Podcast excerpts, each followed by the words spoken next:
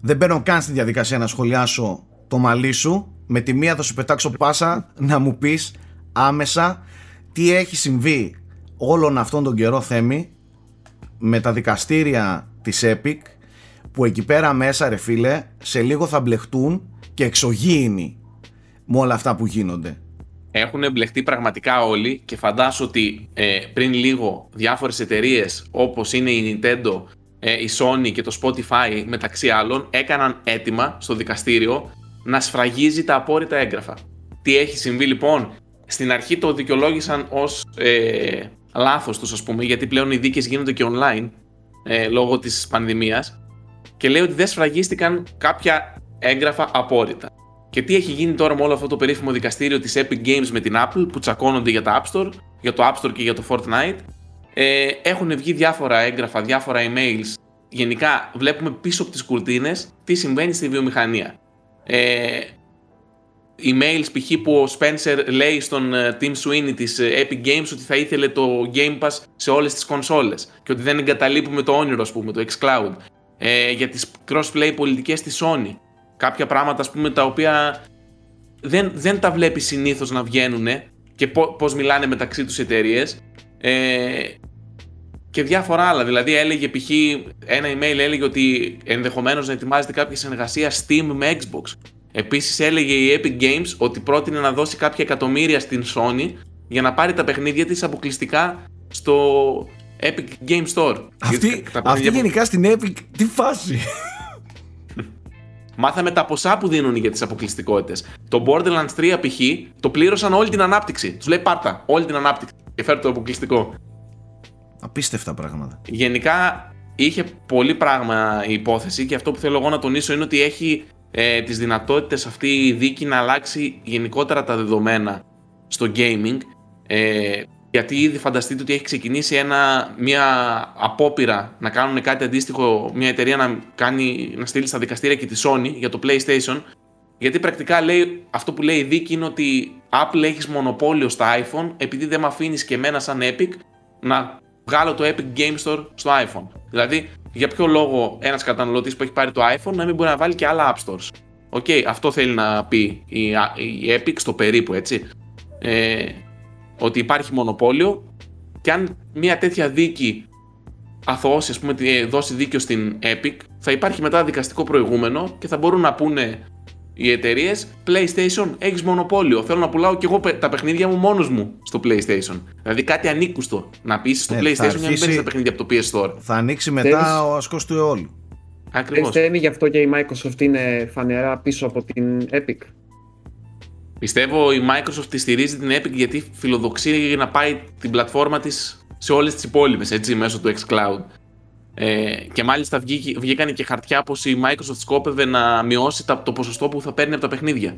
Αντί να παίρνει 30% από τους developers, ε, να τους δίνει κάποια άλλα, με, να παίρνει κάποια άλλα πράγματα, όπως τα αποκλειστικά streaming δικαιώματα, ε, για, να τους, για να τους δίνει περισσότερα χρήματα. Τέλος πάντων, είχε πολύ ενδιαφέρον το όλο θέμα και αν καθίσετε και το ψάξετε ναι, βλέπετε μια, μια μοναδική προοπτική έχει της βιομηχανίας. Άπειρο, άπειρο υλικό ε, βγαίνουν ε, στο φως της δημοσιότητας όντως ε, δεν θα τα έλεγα σκοτεινά αλλά πράγματα που γενικά δεν πολύ φωτίζονται ε, στο προσκήνιο ας πούμε και έχει πολύ ενδιαφέρον έτσι να το ακολουθείς βλέπεις και λίγο τι συμβαίνει. Και αυτό η αλήθεια είναι ότι αρχίζει και ταρακουνάει πολλές φορές αν κάτσεις και διαβάζεις τέτοια πράγματα ταρακουνάει τον gamer μέσα σου και συνειδητοποιείς ρε φίλε ότι εν τέλει από εκεί πίσω ε, γίνονται πάρα πολλά πίσω από τους gamers. Πίσω από τις επίσημες δηλώσεις και τις εντυπωσιακές press conferences σε, εκπομπές, σε εκπομπές λέω σε εκθέσεις ε, από εκεί πέρα πίσω υπάρχουν πάρα πολλά. Κανείς δεν πέφτει από τα σύννεφα. Όποιος πάνω κάτω γνωρίζει πώς λειτουργούν όλοι αυτοί οι γίγαντες. Απλά ξέρεις, έχει πολύ ενδιαφέρον να το παρακολουθείς. Ε, εγώ θέλω να ρωτήσω τον, τον Μπρίτσκα πώς το βλέπει όλο αυτό. Εγώ δεν το έχω παρακολουθήσει τόσο στενά καταρχάς. Ε, αλλά οι λεπτομέρειες που έχουν βγει από εδώ και από εκεί ε, είναι πολύ πολύ ενδιαφέρουσες. Ε, εμένα ξέρετε μου έκανε εντύπωση. Πιο πολύ ο τρόπο που μιλάνε μεταξύ τους που μου φάνηκε εντελώς casual και έλα μωρέ δώσε μου αυτό να σου κάνω αυτό. Δηλαδή ε, το, ε, το συγκεκριμένο mail που είδα εγώ και το συζητήσαμε και μεταξύ μας εκεί πέρα που ήταν ε, η Epic προσπαθούσε να πείσει τη Sony για το crossplay ουσιαστικά ε, του Fortnite και της έλεγε τι, τι μπορώ να σου κάνω, ρε παιδί μου, άμα θέλεις, για να μου επιτρέψεις.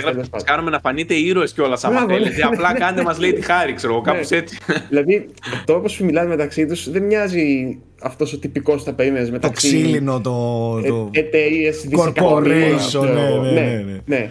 Έχει πολύ ενδιαφέρον. Άλλο ένα που συγκράτησα και επίσης επιβεβαιώνει αυτό που λέγαμε, νομίζω ότι ο τρόπος που δικαιολόγησαν το ότι στις κονσόλες το 30% ας πούμε, που δίνουν στους platform holders είναι ότι οι κονσόλες δεν, έχουν, δεν πολλούνται με κέρδος ουσιαστικά και το επιβεβαίωσε και η Sony υποτίθεται και η Microsoft ότι οι κονσόλες δεν πολλούνται με κέρδος μόνο η Nintendo ακόμα έχει ένα ποσοστό κέρδος από την αρχή σχετικά. Αυτό δεν ε, είδα κάτι άλλο πολύ τραβηγμένο. Νομίζω ότι μέχρι το τέλος της δίκης όμως, νομίζω το οποίο θα τραβήξει για ένα μήνα ακόμα, αν δεν κάνω λάθος, ε, έχει, έχει υλικό. Θα δούμε, ναι, θα δούμε πολλά πράγματα. Έχει πολύ υλικό, έχει πάρα πολύ υλικό. Ωραία. χω, χωρίς, χωρίς να είμαι ειδικός, συγγνώμη σε διακόπτη, χωρίς να είμαι ειδικός, από ό,τι ακούω από εδώ και από εκεί, προς το παρόν ε, η Apple είναι λίγο πιο, να πούμε ότι πατάει λίγο πιο στέρεα. Αυτό ακούω. Δεν ξέρω αν ισχύει, Α περιμένουμε να δούμε τι θα γίνει γιατί είναι πολύ πολύπλοκη δίκη. Γενικά την Apple την έχουν στείλει πολλές φορές. Συγγνώμη, Γιώργο, την έχουν στείλει πολλές φορές στα δικαστήρια και σχεδόν κανένας δεν την νίκησε. Ξέρεις στην Αμερική. Να σου πω κάτι, όταν είσαι η Apple ε, και είσαι μια εταιρεία τέτοιου μεγέθους, προφανώς και το δικαστικό σου τμήμα, ε, το νομικό σου τμήμα είναι όχι απλά ισχυρό. Δεν είναι απλό. είναι, ναι, κόβει και ράμι. Δεν, δεν, είναι, δεν είναι απλό.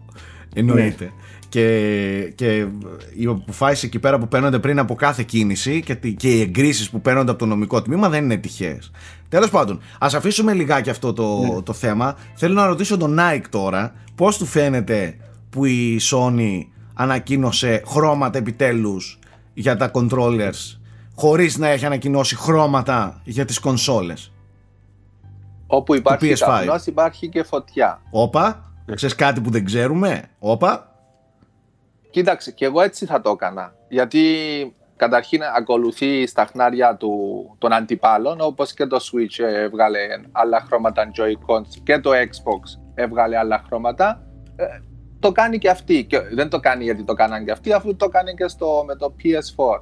Αλλά έτσι θέμα είναι με, με, με πιο μικρό accessory, των 60-70 ευρώ, δοκιμάζεις τα νερά να δεις πόσο θα πουλήσει το κόκκινο μαύρο, πόσο θα πουλήσει το ολόμαυρο, Α, OK, okay, υπάρχει ζήτηση, οπότε να δούμε τι θα γίνει. Εμένα μου αρέσουν Εσένα σου έχει κλείσει το μάτι σίγουρα το κόκκινο. Σίγουρα. Εγώ θέλω το μαύρο, παιδιά. Κοίταξε, ξέρεις τι, ε, ε, όπου κόκκινο, ειδικά το Ferrari το κόκκινο, το, ε, αυτό βέβαια, το κόκκινο, να, μου αρέσει το, πολύ. Το, το, να αυτό περίμενα από το στόμα του να βγει. Το Ferrari ε, κόκκινο. Θέλω κόκκινο κόκκινο, δηλαδή Rosso Corsa, Ferrari κόκκινο, γιατί όχι μπορντό. Οπότε εγώ το μοχλό, το χειριστήριο, θα περιμένω να το δω, ξέρεις, σε, στο ράφι. Γιατί αλλιώς είναι στη φωτογραφία, να δούμε είναι glossy, πώς είναι, είναι matte. Οπότε το πραγματικό, το κόκκινο, εγώ θα μείνω να το δω Την live. κονσόλα σε μαύρο ή κόκκινο θα την έπαιρνες; Ή είσαι του άσπρου. Αν θυμάστε, αν θυμάστε εγώ, πάντα οι, τα, οι συσκευές μου, οι κονσόλες μου θέλω να είναι μαύρες. Όλα μαύρα. Ε, και το PS5 όταν πρώτο βγήκε. Σε αρρώστησε, ε, το ξέρω. Δεν μου, ναι, δεν μου, εντάξει, δεν είμαι φαν πολύ τη διχρωμίας. Αλλά όλα είναι θέμα συνήθειας. Τώρα μ' αρέσει. Οπότε τώρα που συνήθισα και στα χέρια μου ένα ασπρό μαύρο μοχλό, ε, το μαύρο φαίνεται λίγο, ξέρεις, Generic. Οπότε τελικά είναι, είναι όλα θέμα συνήθεια. Καλά, προφανώς. Αν, το, αν το PlayStation 5 είχε κυκλοφορήσει σε μαύρο και βλέπαμε τώρα το λευκό, θα λέγαμε Wow, θέλω ναι, λευκό. Ναι, ναι, Παιδιά, πάντως νομίζω ότι. Συγγνώμη τώρα για την παρένθεση πάλι, αλλά το design του PS5, όσο και στην αρχή να ήταν μη αποδεκτό από όλους, νομίζω ότι πλέον το έχουν συνηθίσει όλοι. Δεν, δεν, δεν έχω δει είναι... άτομο να γκρινιάζει πλέον. Είναι θέμα συνήθειας. Και ξέρεις τι, ξέρεις, δημιουργούν και μια αντίθεση. Το PS5 είναι πιο φουτουριστικό και το Xbox Series X είναι το, αυτό το, το πιο σοβαρό, ματ, μαύρο, λόμαυρο. Θέμη, Το έχουν συνηθίσει στα μάτια, γιατί από κοντά δεν το βλέπει ο κόσμος. Κάτι ανακοίνωσε περί stock η Sony. Για να σε ακούσουμε. Κοίταξε, αυτό που ανακοίνωσε είναι κατά κάποιο τρόπο ψυχρολουσία για αυτούς που περιμένουν ε, να πάρουν κονσόλα και δεν τα καταφέρνουν ε, ή που προσπαθούν και δεν τη βρίσκουν ε, με άλλους τρόπους. Ε, όχι με άλλους τρόπους, στα καταστήματα δηλαδή, με το φυσιολογικό τρόπο να την αγοράσεις. Είπανε ότι το θέμα με το stock θα συνεχιστεί μέχρι και εντός του 2022 για ένα διάστημα, χωρίς να διευκρινίζουν το πότε, αλλά όλο το 2021 θα υπάρχει θέμα με το stock, δεν αναμένεται να λυθεί και αυτό θα συνεχίσει και το 2022. Ε, Μιλώντας σε επενδυτές και σε αναλυτές, έγινε αυτό μετά την ανακοίνωση των οικονομικών αποτελεσμάτων της Sony. Και λένε ότι παράγουμε όσα μπορούμε, κάνουμε ό,τι μπορούμε, αλλά δεν πέφτει και η ζήτηση και δεν αναμένεται να πέσει η ζήτηση. Οπότε συνεχώς θα υπάρχει πρόβλημα. Και μάλιστα υψηλό βαθμό τέλεχο της εταιρείας δήλωσε ανοιχτά ότι σκεφτόμαστε, λέει, δεν επαναπάβει την εταιρεία και σκέφτεται ακόμα και ακραίες λύσεις όπως ένας άλλος σχεδιασμός για το hardware.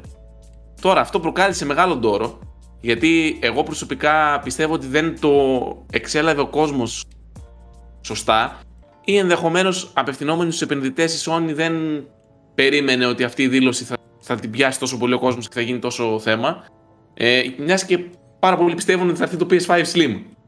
Γιατί είναι και λίγο ογκώδης η κονσόλα, να λέμε την αλήθεια. Ε, τι πιστεύω εγώ τώρα. Όταν αναφέρουν ανασχεδιασμό, νομίζω ότι μιλάνε καθαρά για εσωτερικά του hardware. Αυτό το πράγμα συνέβη πολύ πρόσφατα με το Switch και δεν πήρε κανείς μυρωδιά. Αυτό το νέο Switch λοιπόν που έχει τη μεγαλύτερη μπαταρία, μέσα είναι πράγματι ανασχεδιασμένη η κονσόλα, κατασκευάζεται σε άλλα νανόμετρα και γι' αυτό και κρατάει περισσότερο η μπαταρία της. Για την Nintendo σαν Nintendo είναι νέος σχεδιασμός του hardware. Για εμάς ως καταναλωτές είναι, είναι το, ίδιο, Switch. Ναι. ναι. Αυτό νομίζω ότι θα συμβεί και με το PS5. Βλέπουν αυτή τη στιγμή ότι οι επιλογές σχεδιαστικές που έχουν κάνει, τις οποίες δεν τις έκαναν τώρα, τις έκαναν 2018-2019 και πολλά χρόνια πριν. Δεν μπορούσαν να προβλέψουν ότι αυτή τη στιγμή σε όλο τον κόσμο κανείς δεν θα μπορεί να κατασκευάσει άνετα chips.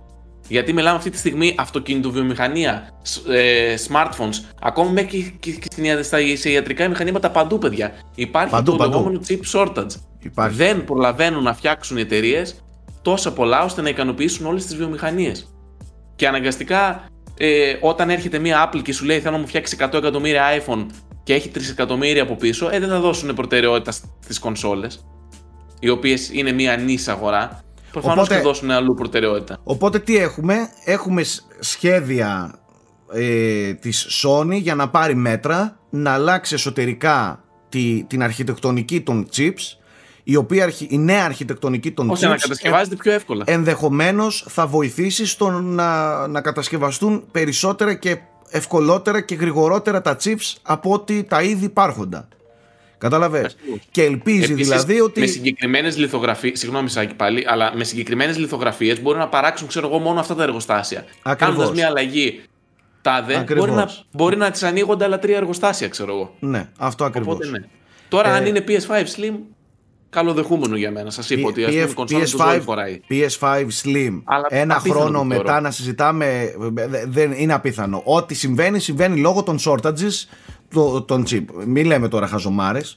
Ε, και ότι μετάνιωσε για το σχεδιασμό και, και τέτοια πράγματα. Αυτά είναι χαζομάρες τώρα. Παιδιά, το στόχο της τον έχει πετύχει. Το PS5 αυτή τη στιγμή είναι αντικείμενο πόθου στην κυριολεξία και ο σχεδιασμός για μένα είναι τρομερά πετυχημένος οπτικά γιατί ξεχωρίζει μπάμ η κονσόλα. Τη βλέπεις και όλα το PS5. 100%. Μέχρι τις 31 Μαρτίου η κονσόλα είχε πουλήσει 7,8 εκατομμύρια.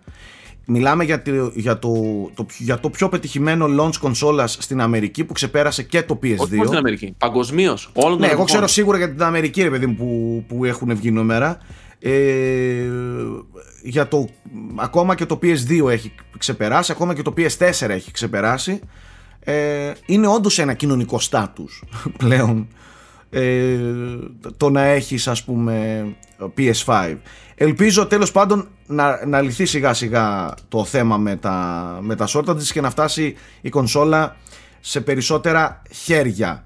Ε, από την άλλη πλευρά τώρα έχουμε μια άλλη γιορτή από την Microsoft. Έκλεισε 20 χρόνια το Xbox. Κλείνει φέτος τα 20 χρόνια. Κλείνει φέτος. Ε, τα 20 χρόνια Νοέμβριο του 2001 κυκλοφόρησε το πρώτο το Xboxάκι μας. Και λέω Xboxάκι μας γιατί αυτή την κονσόλα την έχω ζήσει πολύ βαριά ρε παιδί μου, πολύ, πολύ έντονα ε, πάνω στα πολύ hot εφηβικά μου χρόνια. Ε, και έχω πολλά να πω.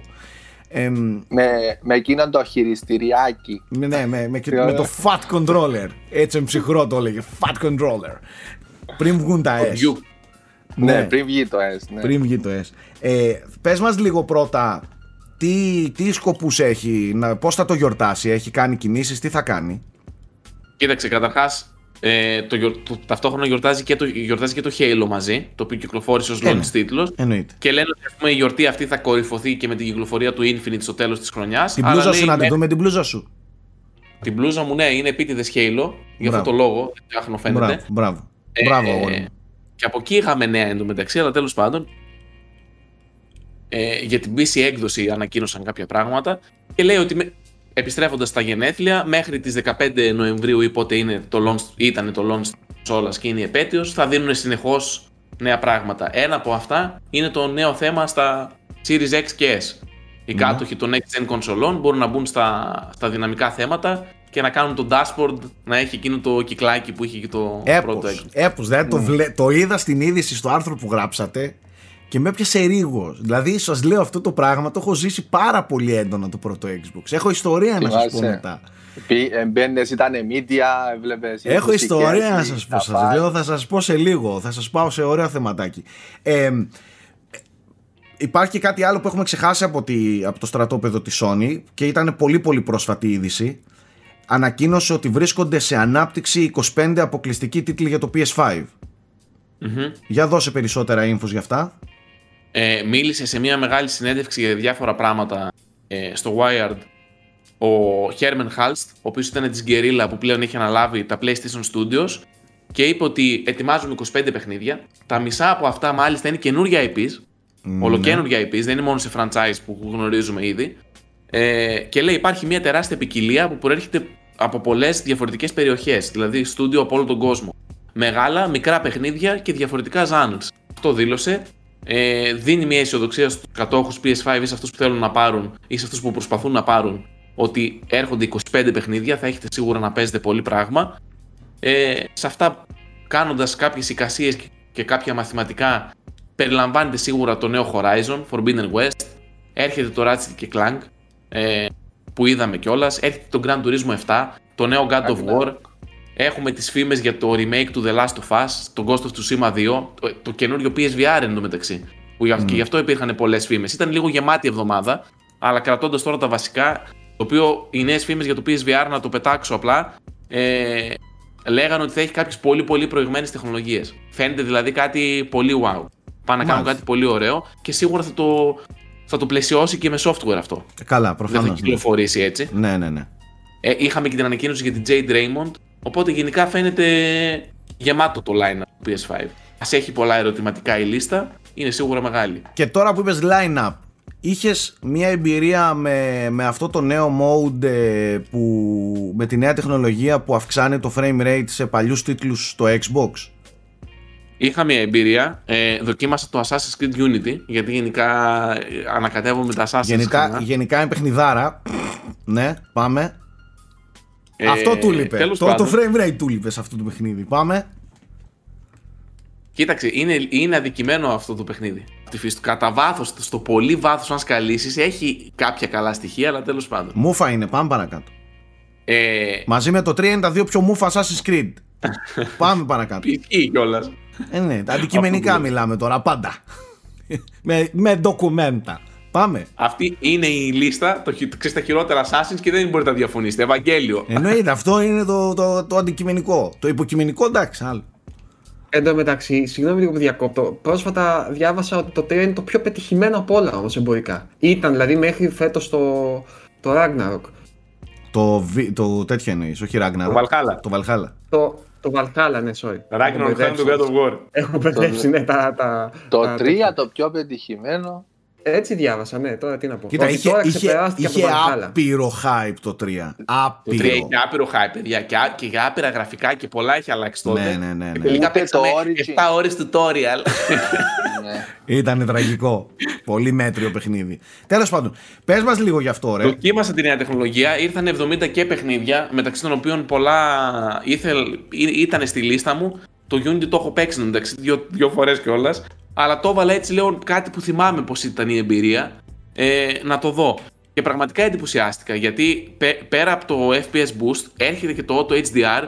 Ε, έρχονται και κάποιες άλλες βελτιώσεις που κάνει από μόνο το Series X και παίζει σε ένα τσούκου τσούκου σχεδόν remaster. Μόνο η ανάλυση του λείπει. Λίγο πιο υψηλή να ήταν η ανάλυση, γιατί πολλά από αυτά τα παιχνίδια, αυτό είναι το κακό μόνο που μπορώ να βρω στο FPS Boost. Το ότι πολλά παιχνίδια ε, κλείνει τα Xbox One X enhancements, είναι σαν να επιλέγεις μεταξύ ανάλυσης ή frame rate. Όχι σε όλα, αλλά σε μερικά το κάνουν. Ε, ή και πολλά παιχνίδια που αναβαθμίζονται δεν είχαν πάρει ποτέ patches για το One X, οπότε είναι 920p, 1080p. Αλλά παιδιά έτρεχε νεράκι και εντάξει τώρα παίρνεις πρακτικά ένα παιχνίδι χωρίς να το ξαναγοράζεις στην κονσόλα, χωρίς να αγοράζεις remaster ή χωρίς να βγάλει patch κάποιος και έπαιζε νεράκι. Χαλάει Πολύ την πιάτσα η Microsoft. Χαλάει την πιάτσα. Χαλάει την πιάτσα με τα remasters. Με παιδιά. τα remasters. Δηλαδή, Καλά του βάζει κάνει. HDR, του βάζει κάνει. FPS, Ναι, γιατί, του βάζει texture filtering. γιατί οι εταιρείες οι περισσότερες πλέον έτσι τα πουλάνε. Τι κάνει, βάζουν λίγο frame rate, βάζουν τώρα εκεί δύο μάσκες μπροστά και αυτό και λίγο τα textures και λίγο τέτοιο και το λέμε remaster και το πουλάμε 60 ευρώ. Ε, Mm. Ε, Πολύ καλό δεχόμενο και έτρεχε μια χαρά. Ε, Nintendo. Έτσι δεν είναι. Τέλος πάντων. Ε, μην χαλάσω όμως την πιάτσα έτσι, ρε Microsoft, γιατί έχουμε βλέψει εκεί μπροστά. Πρέπει να πουλήσουμε 60 ευρώ και 70 ευρώ παιχνίδια του 2004 και του 2008. Δεν γίνεται. Τέλος πάντων, ξέρετε τι θέλω να κουβεντιάσουμε σήμερα; Θέλω να κουβεντιάσουμε πριν πάμε στο Now Playing. Θέλω να κουβεντιάσουμε για τις πιο μεγάλες σκανταλιές, παύλα απατεωνιές, παύλα πονηριές, παύλα τσογλανιές που έχετε κάνει για να αποκτήσετε μια κονσόλα ή ένα παιχνίδι. Εγώ έχω ιστοριάρα να σας πω, νομίζω ότι την έχω πει στο παρελθόν παλιά, αλλά έχω ιστοριάρα να σας πω και αφορά στο πρώτο το Xbox. Αλλά θέλω πρώτα να ακούσω, ξέρω, ξέρω θέλω να ακούσω τον Θέμη. Σας παρακαλώ, θέλω να ακούσω τον Θέμη πάνω Κοίταξε, σε αυτό το θέμα. Εν μεταξύ, θα σου πω, εγώ έχω κοροϊδέψει και τη μάνα μου και τον πατέρα μου. διαφορετική κονσόλα. τη μάνα μου την είχα κοροϊδέψει για το PSP και τον μπαμπά μου για το Xbox 360. Τι, τι, πες τα μου, τι. Καταρχάς, άκου να σου πω, εγώ ήμουν μεγάλος εκβιαστής με τους βαθμούς. Επειδή ήμουν φιτούκλα, λέω, βγάζουν τέτοιους βαθμούς, είναι δυνατόν το ένα το άλλο. Ε, και να μην, να, να μην έχω τα παιχνίδια μου και το μόνο αυτό ζητάω, ούτε τίποτα άλλο θέλω. Τα παιχνίδια μου μόνο. Έπαιζα πολύ ψυχολογικό πόλεμο. Ναι, ναι, ναι.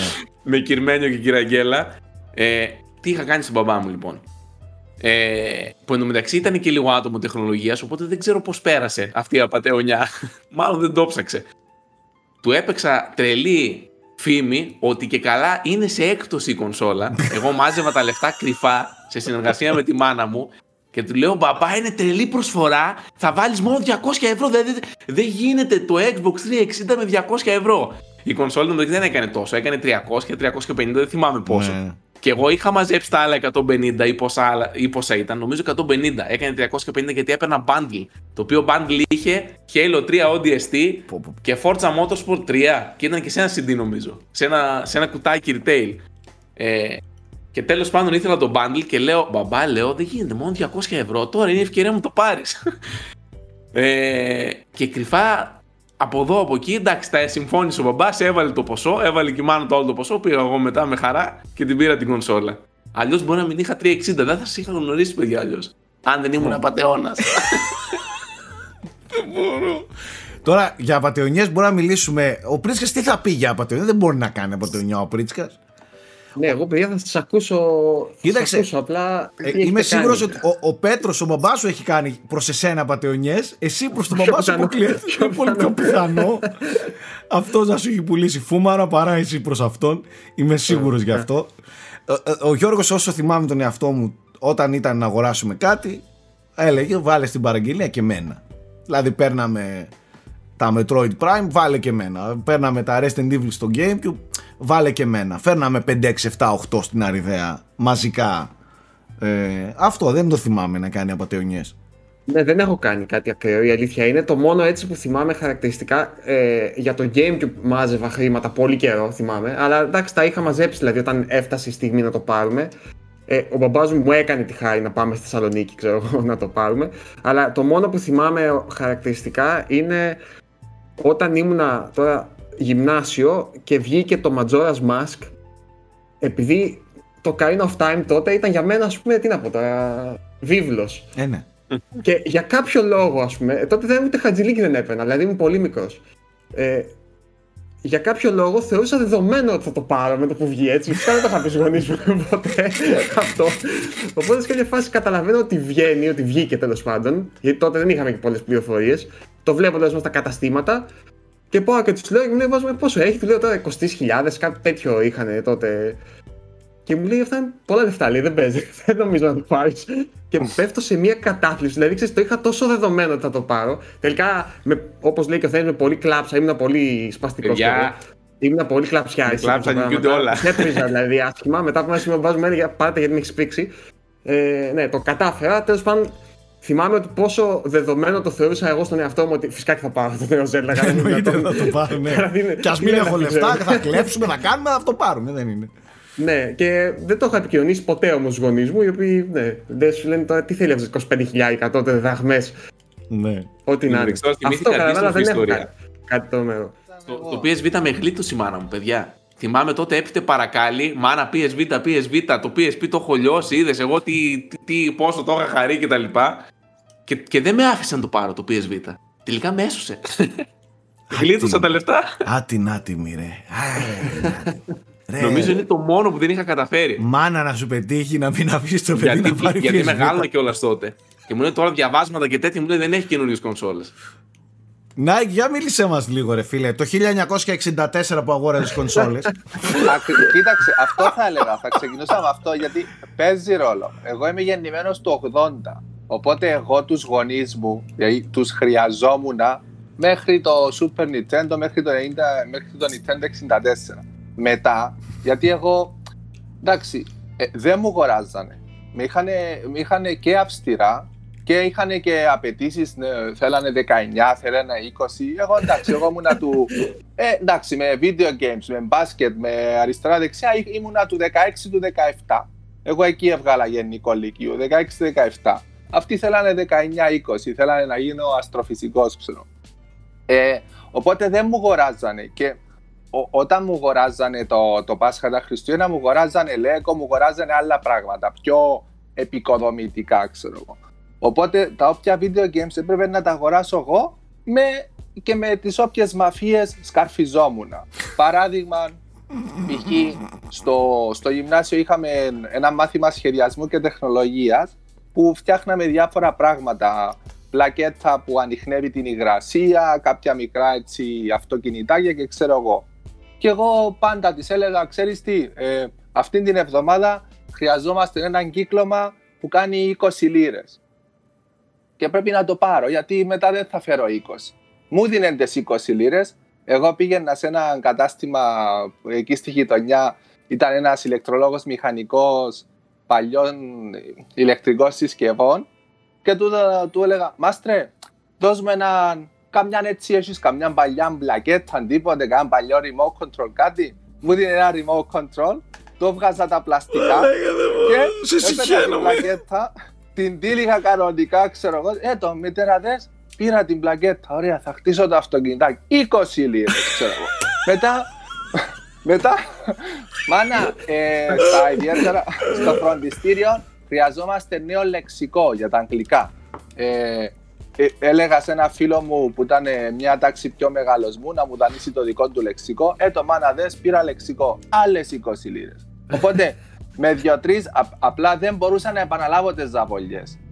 Δηλαδή, αλλά έκανα το ό,τι μπορούσα για να, να βγάλω έξτρα χαρτζιλίκ. Δηλαδή έπρεπε να, δουλ, να δουλέψω ξέρεις, με ζαβολιές για να βγάλω το, το χαρτζιλίκι μου.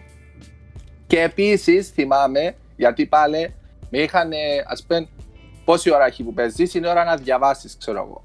Ε, και επειδή αυτοί πηγαίνανε δουλειά, πώς θα με ελέγχανε, παίρνανε τα χειριστήρια μαζί τους. Ωραία, εγώ πει. Πω, Ναι, πω, είναι έγκλημα μα, αυτό, ένα απάνθρωπο. αυτό, ένα Ωραία, απάνθρωπο. να σου πω, πήγα αγόρασα έξτρα. Είχα έξτρα.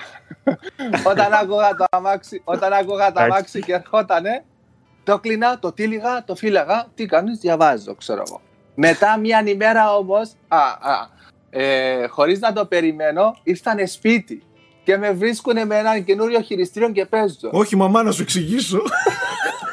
Δεν είναι Ε, αυτό που μου πει- νομίζεις. Α, μου, πήρανε, μου πήρανε την κονσόλα. Οκ. Εγώ δανείστηκα μετά κονσόλα από φίλο μου. Εν τέλει, ξέρεις που κατάληξε αυτό; Πήγα, πήγαινε ο πατέρας μου και ξεβίδωσε την πρίζα. Δεν είχα, δεν είχα πολύ πρίζα. Μου πήραν Ε, τη τηλεόραση και Τι δανείστηκα μια Τι τηλεόραση. πήγα εγώ και Με- έκανα. με- μετακομίσαμε Πήγα, στο ξεβίδωσα την βουνό. πρίζα.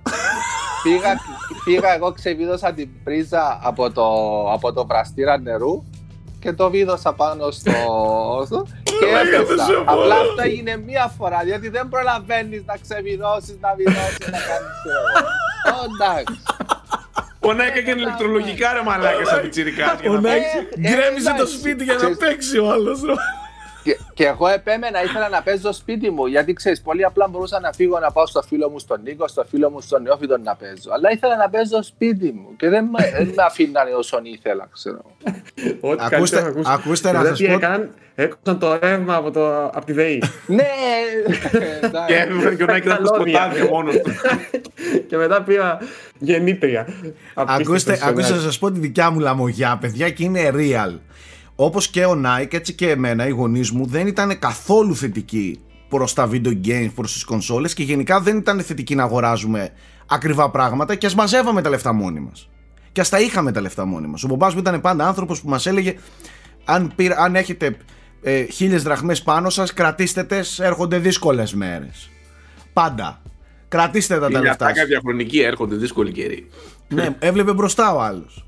Που να μην είχαμε και πασόκ τότε. Έβλεπε μπροστά ο άνθρωπος. Λοιπόν, και έλεγε. δε- ο- Δεν τους άρεσε ρε παιδί μου. Ακόμα και να τα μαζεύαμε από κάλαντα, από γιαγιάδες, από έτσι, από αλλιώς. Δεν του άρεσε. Δεν τους άρεσε να αγοράζουμε κονσόλες, αβέρτα κτλ. Το τύπου δικά μου είναι τα λεφτά, κάνω τη γουστάρω. Είχε και το ηθικό κομμάτι πολύ έντονο. Ε, λοιπόν, ε, οπότε τι κάναμε τώρα. Έχουμε ήδη αγοράσει PlayStation 2 με κάλαντα, γιαγιάδες, εγώ έπαιζα μπουζούκι και σε γιορτές και τα λοιπά και κυκλοφορεί το Xbox. Μαλάκα πρέπει να πάρουμε το ε, καινούρια κονσόλα αυτό και τα λοιπά πανάκριβη για τα δεδομένα της εποχής. Έχουμε μαζέψει με τον Αλέκο βουρ λεφτά από χαρτζιλίκια από ιστορίες γιαγιάδες κάλαντα. Πρέπει να πάρουμε το καινούργιο το Xbox. Το πετάμε σαν ιδέα στη μάνα μου με τίποτα. 2001 τότε, Λύκειο, αρχές Λυκείου. Με τίποτα. Τι λες, τι είναι αυτά, τε, ε, Λύκειο τώρα; Διαβάσματα έχεις. Ναι, διαβάσματα, φροντιστήρια και τέτοια. Δίνω τόσα σε φροντιστήρια. Χίλιες φορές θα τα δώσετε αυτά ε, χαζομάρες. Τώρα ξέρεις, τα κλασικά. Ε, και πρέπει να πάρουμε την κονσόλα στο σπίτι. Δεν είναι να την αγοράσουμε να βρούμε λεφτά. Δεν θέλαμε τα λεφτά τους. Θέλαμε το ok τους, το πράσινο φως. Δεν θέλανε να ξοδέψουν τα λεφτά μας έτσι αυτοί. Και τι κάνουμε, Λέμε, θα στήσουμε μια κομπίνα τώρα. Θα πούμε ότι κερδίσαμε την κονσόλα σε διαγωνισμό. Βα... Βάζουμε. Έτσι όπως τα Πες λίγο πιστεύουν αυτό, αυτά. αυτό ποιος το σκέφτηκε; Ποιος το σκέφτηκε, πες μου; Εγώ. Άκου λέω, θα πάμε, θα πούμε, Φοβερή ιδέα. θα πούμε ότι κερδίσαμε την κονσόλα σε διαγωνισμό. Ότι από αυτά τα περιοδικά που αγοράζουμε, συμπληρώσαμε τα στοιχεία, το στείλαμε θα που- πούμε και ότι το κερδίσαμε. Και για να γίνει πιο πιστευτό, θα, πούμε, θα, πάρουμε, θα, θα βάλουμε κάποια κοπέλα να πάρει τη μάνα μου τηλέφωνο και να τους πει ναι γεια σας είστε η τάδε ο γιος σας κέρδισε Xbox. Δεν κάνω και, όνομα. βάζω, και βάζω την Τασούλα τη φίλη μου τη συμμαθήτριά μου ναι γεια σας το και το ε, ε, είστε τον κύριο Σάκη Αθανάσιο Καρπά ξέρω εγώ ε, θέλουμε να ενημερώσουμε ότι έχει κερδίσει μια καινούρια κονσόλα της Microsoft ε, το Xbox και θέλουμε να μας δώσετε τη διεύθυνση να σας το στείλουμε Λέει, «Α, η μάνα μου, ε, παίρνει τηλέφωνο. Με πήραν εδώ, λέει τηλέφωνο το και το, λέει για ότι κερδίσατε κονσόλες. Εμείς τώρα κάνουμε, wow, ναι, δεν το πιστεύω. ναι, εμείς εν τω μεταξύ είχαμε ήδη στήσει την κομπίνα, είχαμε δώσει τα λεφτά εκεί στο Βαλτσαμίδι, παίρνουμε την κονσόλα, μπα, μπα. Απλά τώρα, πρέπει να περάσουν και κάποιες μέρες μέχρι να έρθει στο σπίτι η κονσόλα. Δεν μπορούμε να την εμφανίσουμε με τη μία. Και τι κάνουμε, την έχουμε την κονσόλα day one και λέμε πρέπει για να γίνει πιστευτό να περάσει μια εβδομάδα γιατί τότε τόσο κάναν οι courier για να στείλουν τις κονσόλες στην επαρχία και τα λοιπά. Και πάμε και το στείλουμε στην Σότη. Στις γιαγιάς μου το σπίτι στείλουμε το Xbox. Αρχικά. Και πιάνουμε τη Σότη και τη λέμε δεν μας είδες. Αυτό Ρε, εδώ που- ποια γιαγιά θα δώσει τα εγγόνια, δεν Άκου, υπάρχει. άκου, άκου. Τι λέμε. Σωτή. δεν ήρθαμε ποτέ εδώ πέρα. Άκουσες; δεν ήρθαμε ποτέ εδώ πέρα, εντάξει. Μα αυτό. είναι- Όχι, όχι, θα πούμε. Εμείς λέγαμε ψέματα, βγαίνουμε έξω, βόλτα κτλ. Παπ στο σπίτι της Σότη για να παίξουμε. Το περνάει η εβδομάδα, το ξαναπακετάρουμε το Xbox καινούριο, σφραγισμένο, ζηλοτέιπ εκεί. Και βάζουμε πάλι άτομο να το αφήσει στο θηροτηλέφωνο ότι δεν το πήραμε εμείς. Ότι ήρθε επίσημα. Είναι, είναι legit ο διαγωνισμός μας. Ξέρω εγώ και ε, σας φέραμε ένα δέμα και εμείς «Αχ ναι μάνα, ήρθε εδώ χαρά εμείς το ανοίξαμε ιστορίες». Ε, Το έχεις πει ποτέ αυτό της μάνας σου. το έχω πει μετά από πολλά χρόνια και την έχω πει να ξέρεις έχεις φάει πολλά φούμαρα. και αυτά πάρα πολλά. και ένα ακόμη τελευταίο είναι ότι ε, είχαμε αγοράσει Sega Saturn πάλι με την ίδια διαδικασία και με το που το σκάμε σπίτι το Sega Saturn λέει τι είναι αυτό; Αυτό τι, τι είναι, βρε, από αυτά τα ψεύτικα είναι, βρε, τα που έχουν τα, τα, τα απομίμηση Polystation. τα Polystation και αυτά εδώ, τα, τα χαζά από την αγάπη το πήραμε. Ένα μαγαζί έτσι που είχε και τέτοια, έτσι κινέζικα. Δεν είναι τίποτα. Αυτό πήραμε μάνα 20.000. Δεν είναι από τα λεφτά. Του μεταξύ το Sega Saturn τότε είχε πόσο είχε, ξέρω εγώ, σε δραχμές. Και είπαμε ψέματα και νόμιζε η μάνα μου ότι αυτό το πραγματάκι, ας πούμε, είναι από εκείνα τα ψεύτικα, τα κινέζικα. Τα, τα, Τώρα τα, που πάει τρίγκυρη σε γκάγκιδες. με, τα, Ψεύτικο ρε το Saturn, ναι! και έβαζε εκεί πέρα και έβλεπες το Virtua Fighter να πούμε και έπαιζαν τα γραφικά. Τι ψεύτικα μου λες τώρα. Μόνο Sega. Τέλος πάντων. Καλά, αν αρχίσω και λέω τις απαταιωνιές που Έχει έχουν κάνει, ας πολλές. πούμε, ναι, είναι, είναι άπειρες, ρε παιδί μου. Εγώ δεν, Δεν- Και δεν εγώ το το έχω πει έκανα ακόμα μια στον πατέρα φορά μου, αυτό. παιδιά. Ότι δεν πήρε έκπτωση στην κονσόλα. Οχ. Δεν Εγώ, θα το ούτε μάθω. εμένα. Δεν Κάποια δεν τα χρειάζεται. ξέρουν ποτέ. Πρέπει να δουν εκπομπές για να τα μάθουν. Και θυμάμαι Εγώ το. είσαι Ένα τώρα. ακόμη που θυμάμαι είναι το Gamecube. Το είχα βάλει. Μαλάκι δεν το πιστεύετε. Έχω βάλει το gaming επειδή δεν μπορούσαμε να κάνουμε δόσεις στην ηλικία μου, ούτε πιστοτικές, δεν είχαμε τέτοια ποτέ. Ε, ε, έβαλα το Gamecube σε γραμμάτια. και πήγαινα κάθε μήνα 15 ευρώ και έβαζα στο, στο, ε, στο ταχυδρομείο ε, 15 ευρώ μίνι επιταγές σε γραμμάτια βάση για να πληρώνω τις δόσεις. Δηλαδή μιλάμε εντάξει σοκαριστικά πράγματα. Ε, ωραία χρόνια, ωραία χρόνια, πολύ, πολύ φάση. Πείτε μας λίγο τι παίζετε; Γιώργο, είχαμε ένα, ε, ένα preview event, κάναμε και ένα ειδικό ολόκληρο βίντεο σχετικό για το Ratchet Clank Rift Apart, το οποίο κυκλοφορεί ε, σε λιγότερο από ένα μήνα πλέον. Ε, απλά θέλω να πω ότι ε, υπάρχει ένα βίντεο, να πάτε να το δείτε, που μιλάει ο Γιώργος πιο αναλυτικά για το παιχνίδι. Θέλω να πεις δυο λογάκια τώρα στο frame rate, γιατί ταυτόχρονα από πίσω ο Θέμης έχει βάλει ολοκένουργια πλάνα που δεν υπήρχαν σε αυτό το βίντεο. Είναι πλάνα ε, ολοκένουργια που μας έδωσε η ίδια η Sony. Ωπ, συγγνώμη, ναι, από το preview κάτσε να βγάλω λίγο το, το σημειωματάρι γιατί ε, Οχ, κράτησα πάρα πολλές σημειώσεις. Τα Είχε βγάλε, πολύ τα βγάλε, πράγμα. τα βγάλε. Επικίνδυνο, βγάζει την μπαζούκα. Δεν δεν- δεν θυμάμαι. Μπαζούκα, Εντάξει, τι λέτε. άσχετο πριν πάω εδώ. Αναρωτιέμαι αν τώρα έχουν τα παιδιά τα νέα αντίστοιχες ιστορίες. Δηλαδή, ξέρεις, όλα αυτά που περάσατε και που, εντάξει και σε μένα ήταν πάνω κάτω έτσι, που ακόμα και αν οι δικοί μου γονείς ήταν λίγο πιο προοδευτικοί, ας πούμε, στο να παίξω ή όχι. Αλλά και πάλι δεν, δεν ενθάρρυναν ποτέ παιχνίδι. Δεν Ε, ήταν αυτό, στη φάση ναι, παίξε, ναι, εννοείται. Απλά ήταν λίγο πιο ανεκτική. Αλλά αυτό έκανε και την όλη φάση λίγο πιο μαγική, θα έλεγα. ρε παιδί μου, Ναι, επειδή ήταν ρε. κάτι και λίγο απαγορευμένο, κάτι ιδιαίτερο. Ναι, ναι. Τέλος πάντων. Λοιπόν, Ratchet που λέτε. Εντάξει, δεν, νομίζω δεν χρειάζεται να ξαναπώ το πόσο ωραίο είναι αυτό το παιχνίδι. Ε, είναι να παθαίνει σοκ. Παιδιά, η λεπτομέρεια με την οποία έχουν, και δεν μιλάω τώρα απλά σαν εικόνα, μιλάω ότι η αίσθηση που σου δίνει ο κόσμος, η ζωντάνια του, είναι next gen. Δηλαδή είναι όντως αυτό που λέμε, ναι, δεν, αυτό δεν μπορώ να φανταστώ ότι θα μπορούσε να γίνει ποτέ σε PS4. Ε, δεν, δεν φαίνεται δηλαδή ότι κλέβει από κάπου για να το δείξει. Δεν είναι ας πούμε Resident Evil 8 που λες εντάξει, ο κόσμος είναι λίγο στατικός. Γι' αυτό και μπορεί να δώσει ας πούμε, τόση λεπτομέρεια. Εδώ είναι τα πάντα στο υπερθετικό βαθμό. Δηλαδή, εικόνα κρυστάλλινη. Ε, το, έχει δύο εκδόσεις, ας το πω και αυτό. Η μία που είναι 60 ε, frames και οι άλλοι νομίζω είναι 45, κάτι τέτοιο. Δεν, ξέρετε ότι εγώ με τα τεχνικά δεν δίνω και πολύ σημασία τώρα στα τεχνικά. Το παιχνίδι τα έχει φανταστικά. Ε, σαν εικόνα δεν ξέρεις, εγώ, και θα το ξαναπώ αυτό, ίσως να είναι και υπερβολικά γεμάτο. Δηλαδή Ναι. δεν ξέρεις πού να δεις. Σκάνε πυροτεχνήματα, μπαλόνια, έρχονται εχθροί, από πίσω παίζουν άλλα animations του κόσμου, ξέρω εγώ.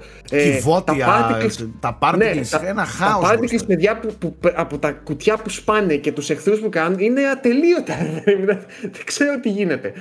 Γιώργο, Απίθανο. θεωρείς ότι είναι ο πρώτος next gen τίτλος period; Όχι ο πρώτος PS5, next gen και τα... Θεωρείς ότι αυτό το πράγμα είναι αυτό που περιμέναμε να δούμε ως next gen με τις νέες κονσόλες. Είναι Ναι, το θεωρώ πρώτο ότι Είναι πράγμα. ένα παιχνίδι ναι, που φαίνεται, γιατί μέχρι να το πιάσουμε στα χέρια μας δεν μπορούμε να είμαστε για Καλά, τίποτα προφανώς, 100% ναι. σίγουροι, αλλά φαίνεται να βάζει τικ σε όλα αυτά που φέρνει η νέα γενιά. Δηλαδή SSD, κοίτα τι κάνουμε με την SSD, δεν μπορούσε να γίνει. Ε, έξτρα υπολογιστική δύναμη, κοίτα πόσα πράγματα μπορώ να έχω στην οθόνη ταυτόχρονα. Ε, μοχλός, κοίτα τι κάνω με το μοχλό στα όπλα, ας πούμε. Κατάλαβες, δηλαδή 3D audio, άκου πώς χρησιμοποιώ το 3D. Δηλαδή φαίνεται να είναι όντως το αληθινό παιχνίδι. Πιστεύω θα ήθελα να το έχουν, ξέρω εγώ, launch αυτό το παιχνίδι.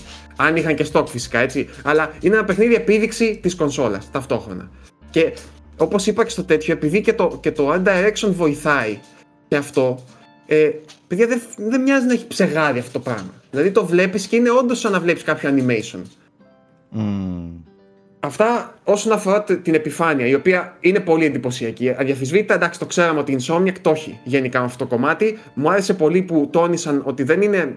δούλεψαν ταυτόχρονα οι writers με το animation για να χτίσουν τα πάντα. Οπότε το animation είναι πολύ δουλεμένο και στις εκφράσεις και στους χαρακτήρες, δηλαδή εκφράζει πολύ. Ε, αυτό που θέλω να σταθώ είναι ότι παρόλα αυτά συνεχίζει το Ratchet και μου φαίνεται. Βέβαια, αυτό είναι το DNA της σειράς, έτσι. Ένα παιχνίδι που είναι προσανατολισμένο πολύ στο θέαμα. Δηλαδή, είναι πολύ θεαματικό.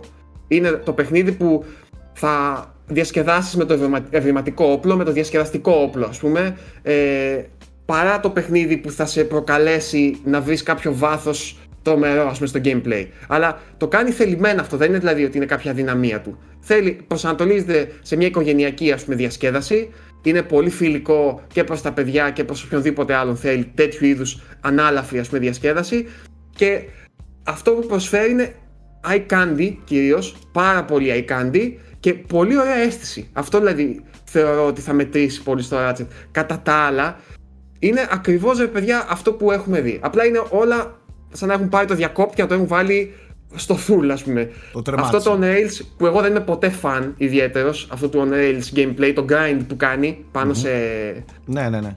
Πώς το λένε, σε ράγε, ξέρω εγώ, ε, και από δίπλα γίνεται ένας χαμός πάλι ο συνήθως. Δηλαδή πάλι είναι το θέαμα. Αυτό το είχαν πάντα τα Ratchet. Ναι, Ναι, ναι. Ήταν, πα- είναι χαρακτηριστικό. Το έχουν λίγο εμπλουτίσει εδώ, δηλαδή έχουν βάλει κάτι ε, wall runs και κάτι έξτρα κινήσεις που δίνει μια μικρή ποικιλία τουλάχιστον. Αλλά ξαναλέω, παιδιά, η έμφαση δεν είναι εκείνη τη στιγμή, ας πούμε, το wall run. Η έμφαση εκείνη τη στιγμή είναι τι βλέπεις. Είναι το θέαμα, δηλαδή πάλι. Κατάλαβες.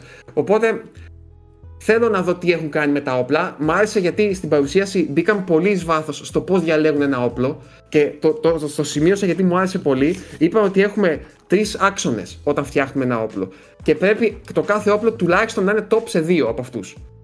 Και οι άξονες είναι, μισό λεπτό, να το βρω. Λοιπόν, είναι πρώτα απ' όλα spectacle, θέαμα, δηλαδή πόσο θεαματικό είναι όταν το βαράς. Δεύτερον, είναι strategy, αν έχει κάποια στρατηγική, δηλαδή αν δένει με κάποιο άλλο όπλο ή είναι εναλλακτικό, ας πούμε, συμπληρώνει κάποιο άλλο. Και το τρίτο είναι το humor. Αν, έχει, Ναι. αν είναι χιουμοριστικό, αν είναι unique. Α πούμε, ένα όπλο που δεν πρόλαβα να πω στο, στο preview, έχουν ένα όπλο που είναι σαν pinball. Είναι εμπνευσμένο από το pinball. Πετάς μια μπάρα του pinball και αυτή μετά κάνει ε, ε, από τον ένα στον άλλο εχθρό, ας πούμε, ή, απ- Α. ή και στον ίδιο δύο-τρεις φορές. Αλλά προσέξτε, έχει τόση λεπτομέρεια οπτική, κάθε φορά που τον χτυπάει και ανεβαίνει πάνω, ανοίγει και παίζουν φώτα, σαν του pinball.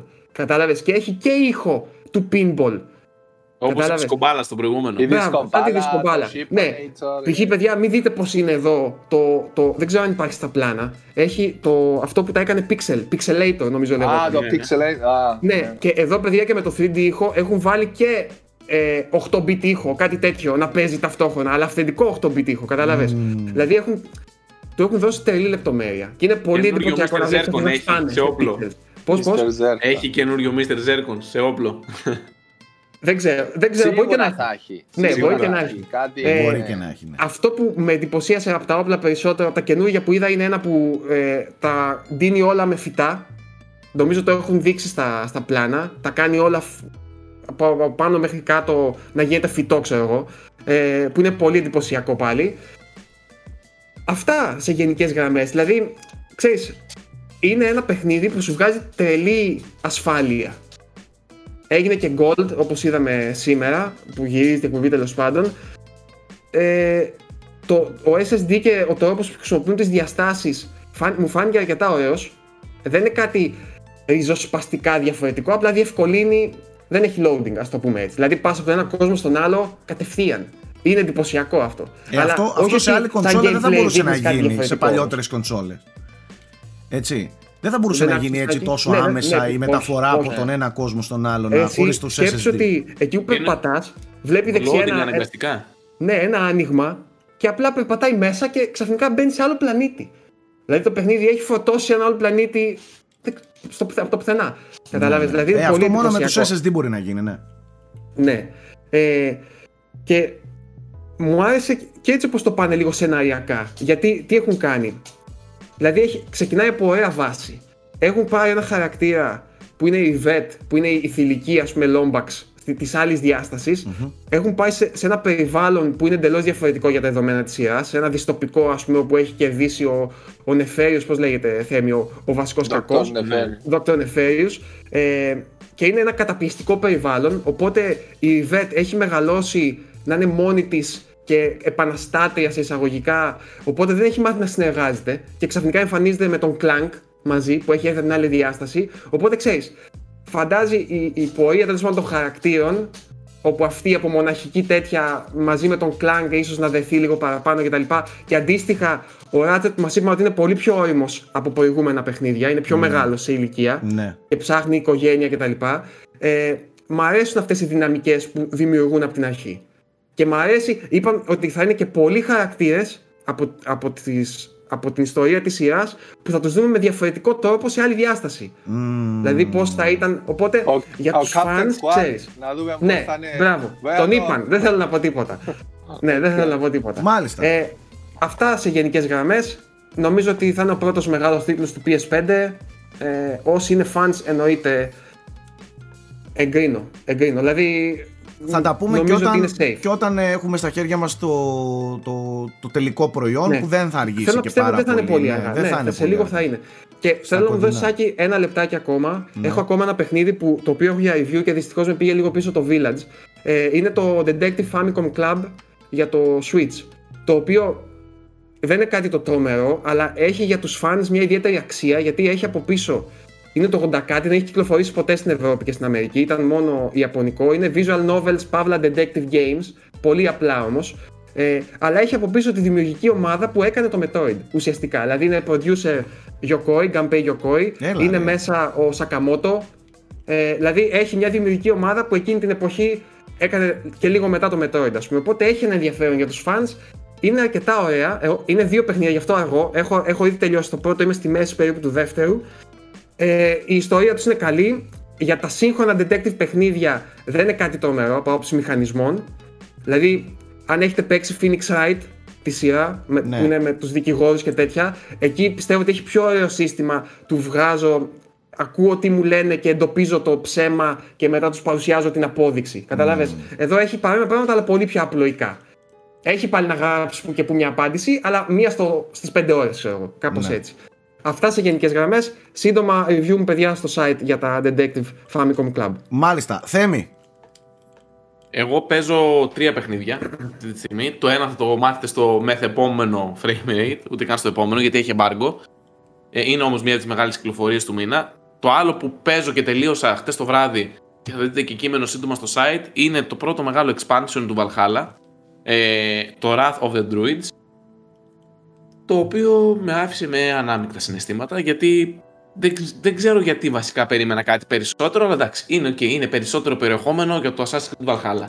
Σε όποιον άρεσε το βασικό παιχνίδι, σίγουρα θα βρει πράγματα να του αρέσουν και εδώ. Έχει έναν πανέμορφο χάρτη, κλασικά η Ubisoft είναι πολύ δυνατή στο κομμάτι. Ε, προσπαθεί με κάποιους τρόπους να φρεσκάρει λίγο τη συνταγή με κάποιους νέους μηχανισμούς.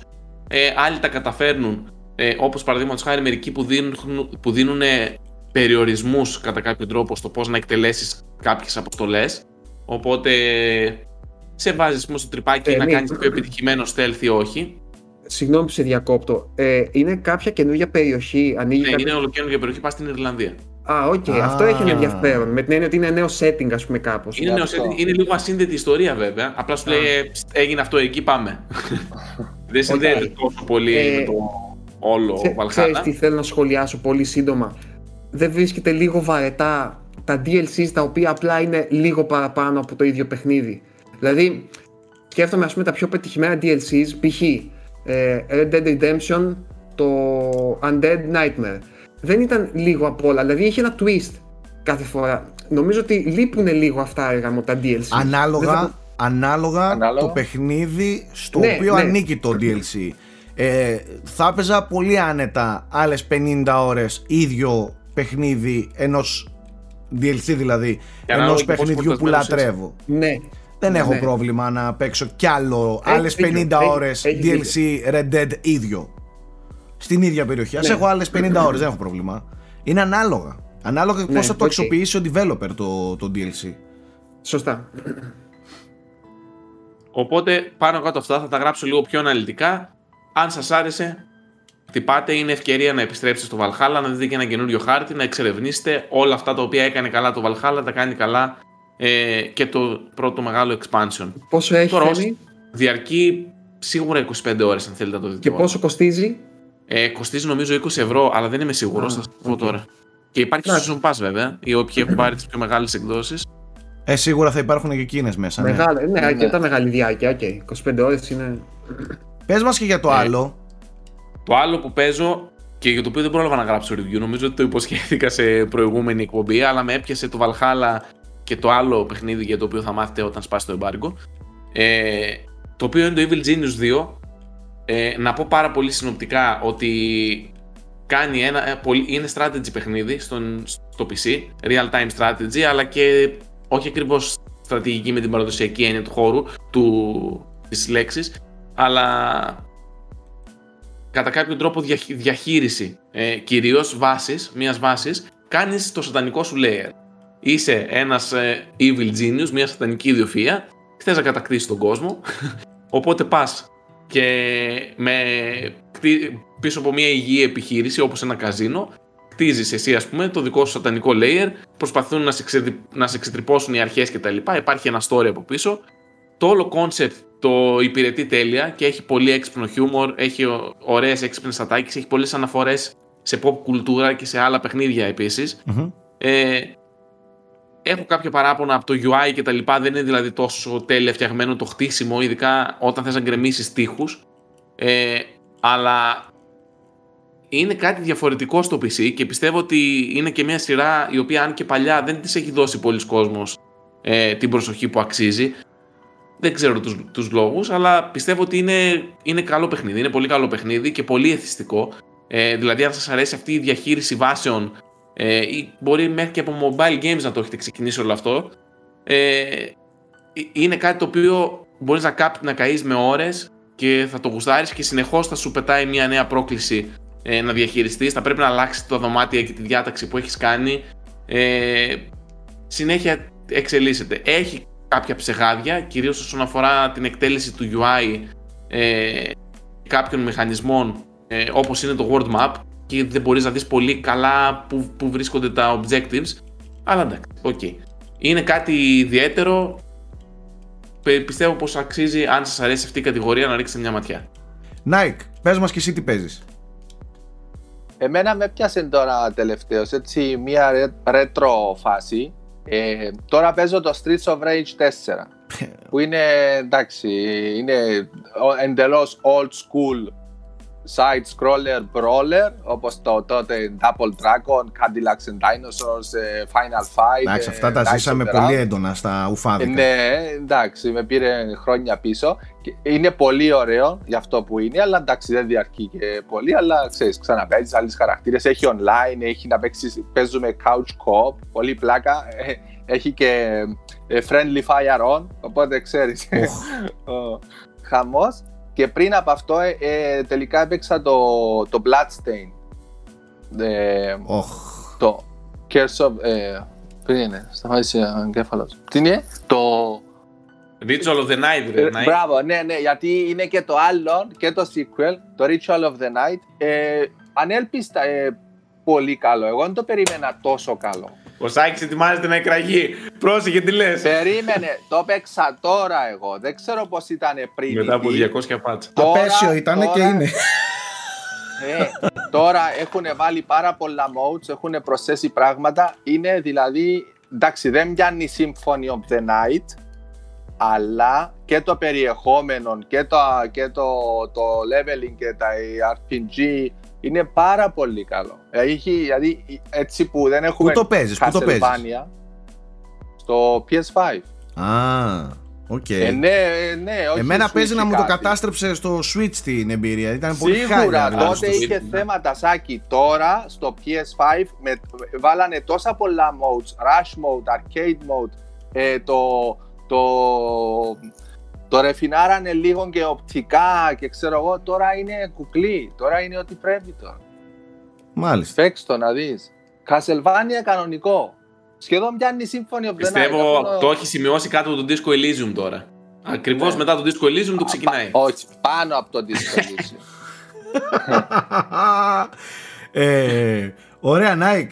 Πριν πάμε στην πρώτα της εβδομάδας να πω ότι εγώ θα μπορούσα να μιλήσω για το παιχνίδι που έπαιξα, για το Village, το οποίο τελείωσα, αλλά έχουμε γράψει ένα βίντεο 50 plus ε, λεπτών με τον Γιώργο, θα ανέβει σε λίγες ώρες, παύλα μέρες από τη στιγμή που το βλέπετε εσείς αυτό εδώ το, το frame rate. Οπότε δεν έχει νόημα να αφιερώσω χρόνο για την άποψή μου γιατί υπάρχει εκεί αναλυτικά και η δική μου και του Γιώργου συζητάμε το, το, το ξεπουπουλιάζουμε το παιχνίδι. Οπότε Γιώργο πάμε λίγο στην πρώτη της εβδομάδας που έχεις εσύ πριν περάσουμε στο movie section. Yeah, baby. Ναι, λοιπόν, η πρόταση της εβδομάδας ε, είναι και έχει σχέση με την επικαιρότητα, καθώς πρόσφατα προσθέθηκε στο Game Pass. Είναι- μιλάμε για το Psychonauts, το παιχνίδι του Team Safer και της Double Fine, ε, το οποίο πήγε λίγο, να, δεν θα πω άκλα αυτό, ρε παιδί μου, ανέπτυξε έτσι ένα fanbase με τα χρόνια. Εκείνη την εποχή δεν έκανε το, το θόρυβο που θα έπρεπε. Θα σας πω μόνο το concept του και άμα αυτό το concept ας πούμε δεν σας ιντριγκάρει, εγώ σηκώνω τα χέρια ψηλά. Ε, χειρίζεσαι έναν χαρακτήρα ο οποίος μπαίνει μέσα στο μυαλό άλλων χαρακτήρων ας πούμε για να, ε, να τους γιατρέψει να το πω έτσι, να βγάλει τα κόμπλεξ τους, τις αδυναμίες τους, ε, τα αποθυμένα τους, τα πάντα, τα εξερευνήσεις. Και σκεφτείτε ότι έχουν φτιάξει πίστες οι οποίες έχουν οπτικοποιήσει την ψυχοσύνθεση του καθενός σε μία πίστα. Και αυτή η πίστα έχει στοιχεία adventure, στοιχεία platform, τα οποία δεν, δεν είναι πάρα πολύ καλά. Δηλαδή, εκεί είναι που λίγο χάνει το παιχνίδι. Δηλαδή, ότι μ, σαν μηχανισμοί δεν είναι αυτό το τέλειο που περιμένεις από ένα platform, αλλά παιδιά έχει τόση προσωπικότητα, τόσο ωραίο χιούμορ, ωραίους χαρακτήρες, ε, αξίζει να το παίξετε πριν το 2. Το οποίο από αυτά που βλέπω φαίνεται εξαιρετικό και αυτό. Και ξαναλέω είναι τόσο ιδιαίτερο το κόνσεπτ του. Ας πούμε, νομίζω ήταν η πρώτη φορά που έβλεπα σε παιχνίδι ε, σφαιρικούς κόσμους. Δηλαδή πώς είχε το Galaxy που ήταν ένας πλανήτης ε, και εδώ έχει, έχει μονοπάτια Παρόμοια, και κόσμους ναι. οι οποίοι ναι, ε, ε, κάνουν bend.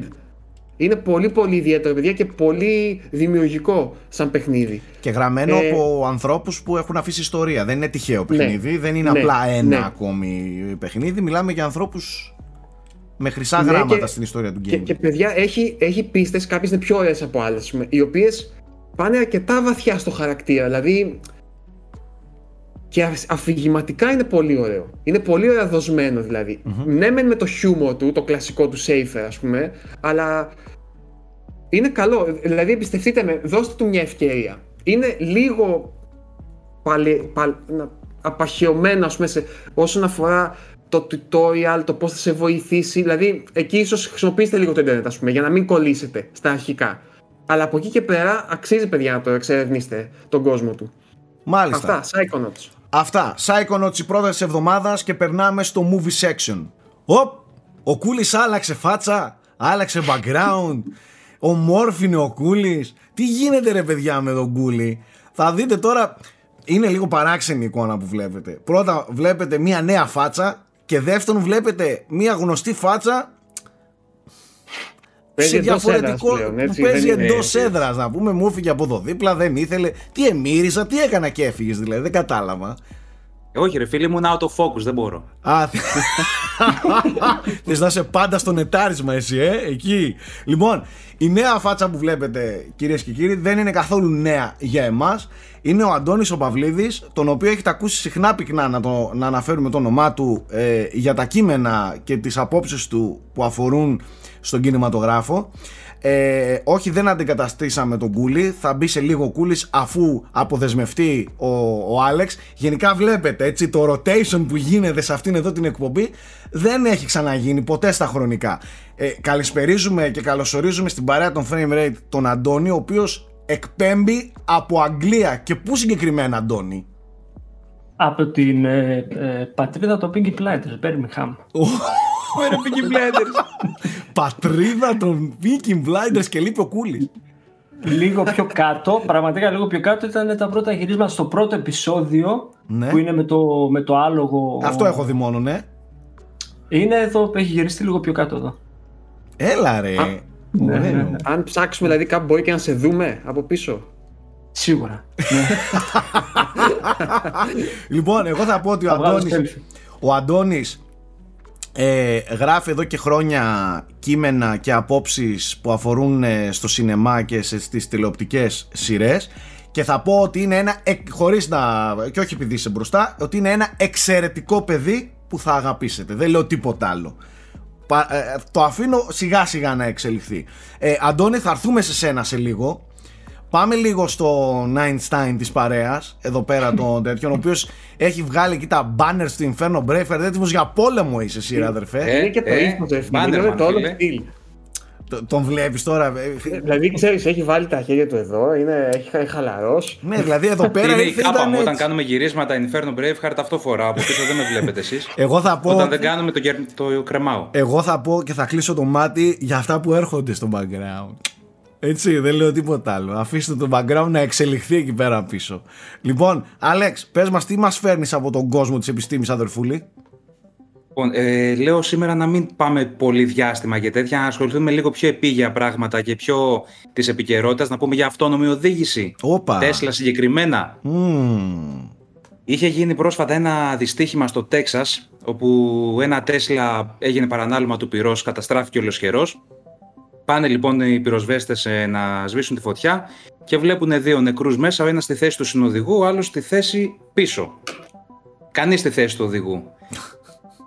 Με την συσχέτιση ότι παίζει να φταίει το autopilot, έγινε viral διεθνώς το θέμα.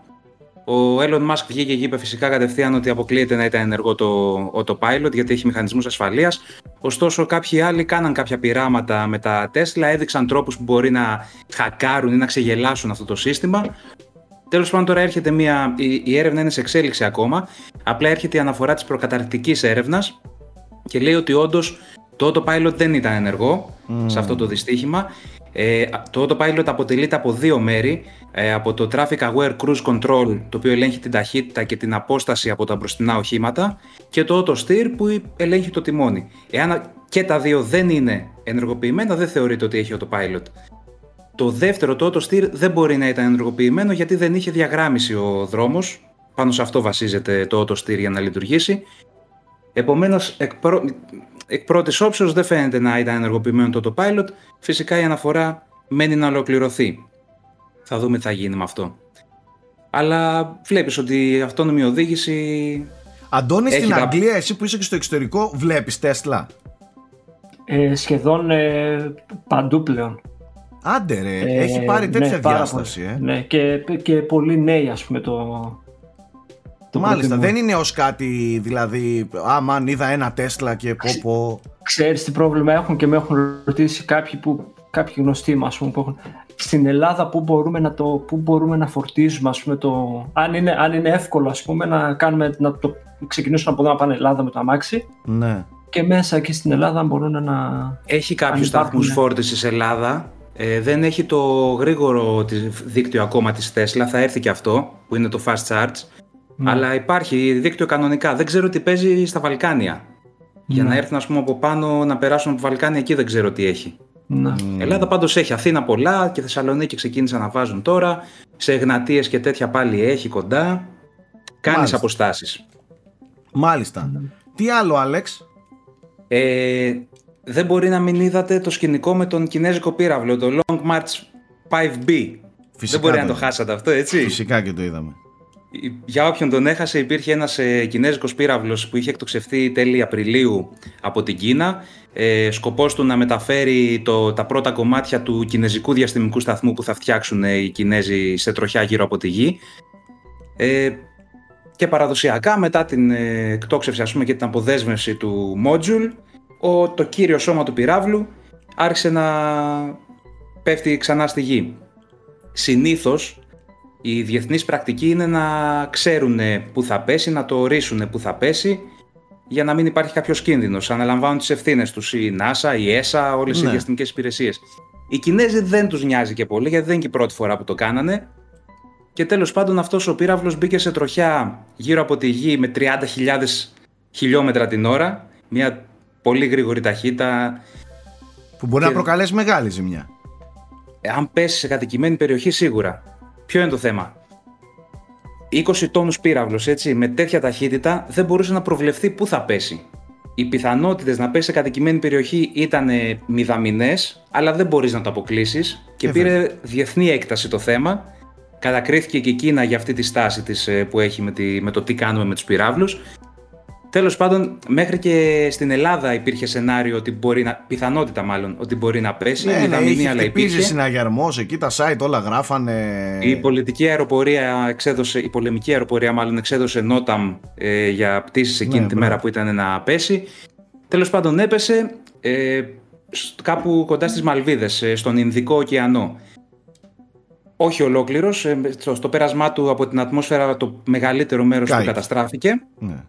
Αλλά παρόλα αυτά κάποια συντρίμμια έπεσαν ευτυχώς στον ωκεανό και ε, έγινε και ορατός από πολλά μέρη του κόσμου, Σαουδική Αραβία, Ομάν, υπήρχαν βίντεο, φωτογραφίες που το δείχνανε στον ουρανό. Δεν έχουμε τη πτώση καθε αυτή. Ε, εντάξει, στον Ινδικό Άλε- ωκεανό. Και καλύτερα που δεν την έχουμε, γιατί αν την είχαμε σημαίνει θα έπεφτε κάπου στα, στα κοντινά. Σε κατοικημένη. Άλεξ, σε ρωτήσω λίγο κάτι γρήγορα. Δηλαδή αυτό έφυγε ο πύραυλος και απλά περιμέναν κάπου να πέσει, δεν υπήρχε καμία άλλη αντίδραση που μπορούσαν να κάνουν κάτι, ξέρω, να το ρίξουν. ε. Ναι, και οι Αμερικάνοι εξέδωσαν ας πούμε με την NASA ε, δήλωση πόσο απογοητευμένοι. Δεν υπάρχει διεθνής νομοθεσία. Δεν υπάρχουν κανόνες για αυτό το πράγμα. Είναι απλά μια συνθήκη που έχουν πει μεταξύ τους οι διαστημικές υπηρεσίες ότι εντάξει πετάμε κάτι στο διάστημα, αυτά που έρχονται πίσω να ξέρουμε τι να τα κάνουμε. Δηλαδή, Αλλά συγγνώμη, δεν υπάρχει μπορούν- τίποτα που να κι τους αν- δεσμεύει. Κι αν, κι, αν, κι αν έπεφτε σε κατοικημένη περιοχή και υπήρχαν και νεκροί, δηλαδή τι, με ποια Το δικαιολογία; μόνο, το μόνο που υπάρχει νομικά είναι ότι τις αποζημιώσεις από τυχόν ζημιές τις αναλαμβάνει το κράτος που Εντάξει, έστειλε η στο ανθρώπινη διάστημα ζωή δεν αυτό το- αποζημιώνεται όμως. Δηλαδή, τόσο γιόλο τα πετάμε και ό,τι γυρίζει πίσω, ας πέ, όπου πέσει και βάζουμε ρώσικη Σου λέει- ρουλέτα.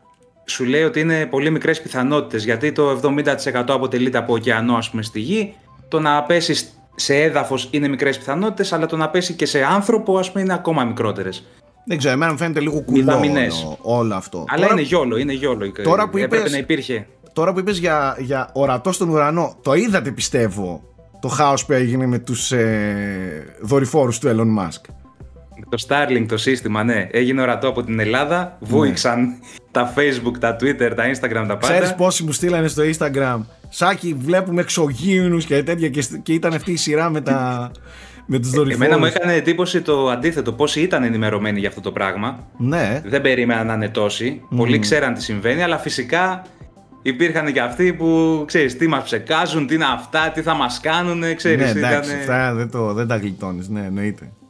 Μάλιστα. Έχουμε κάτι άλλο; Ε, πολύ γρήγορα να πω πάλι για το Osiris Rex της NASA, το οποίο αν θυμάστε είναι μια αποστολή ε, η οποία πήγε στον αστεροειδή Μπένιου και θυμάστε που ήταν ένα όχημα που είχε σκοπό να πυροβολήσει τον αστεροειδή. Έτσι το είχαν μαρκετάρει. Ήτανε Ναι. Ε, έφτασε κοντά στον αστεροειδή αυτόν, τον πυροβόλησε ας πούμε με υγρό άζωτο για να ανασηκώσει τα πετρώματά του και μετά συνέλεξε αυτά τα πετρώματα στον αποθηκευτικό του χώρο.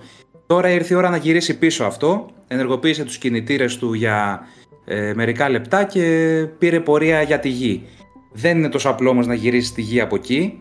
Θα κάνει δύο περιστροφές γύρω από τον ήλιο και καθώς πλησιάζει και η γη θα έρθει και αυτό και όταν είναι αρκετά κοντά σε απόσταση 10.000 χιλιόμετρων νομίζω, ναι.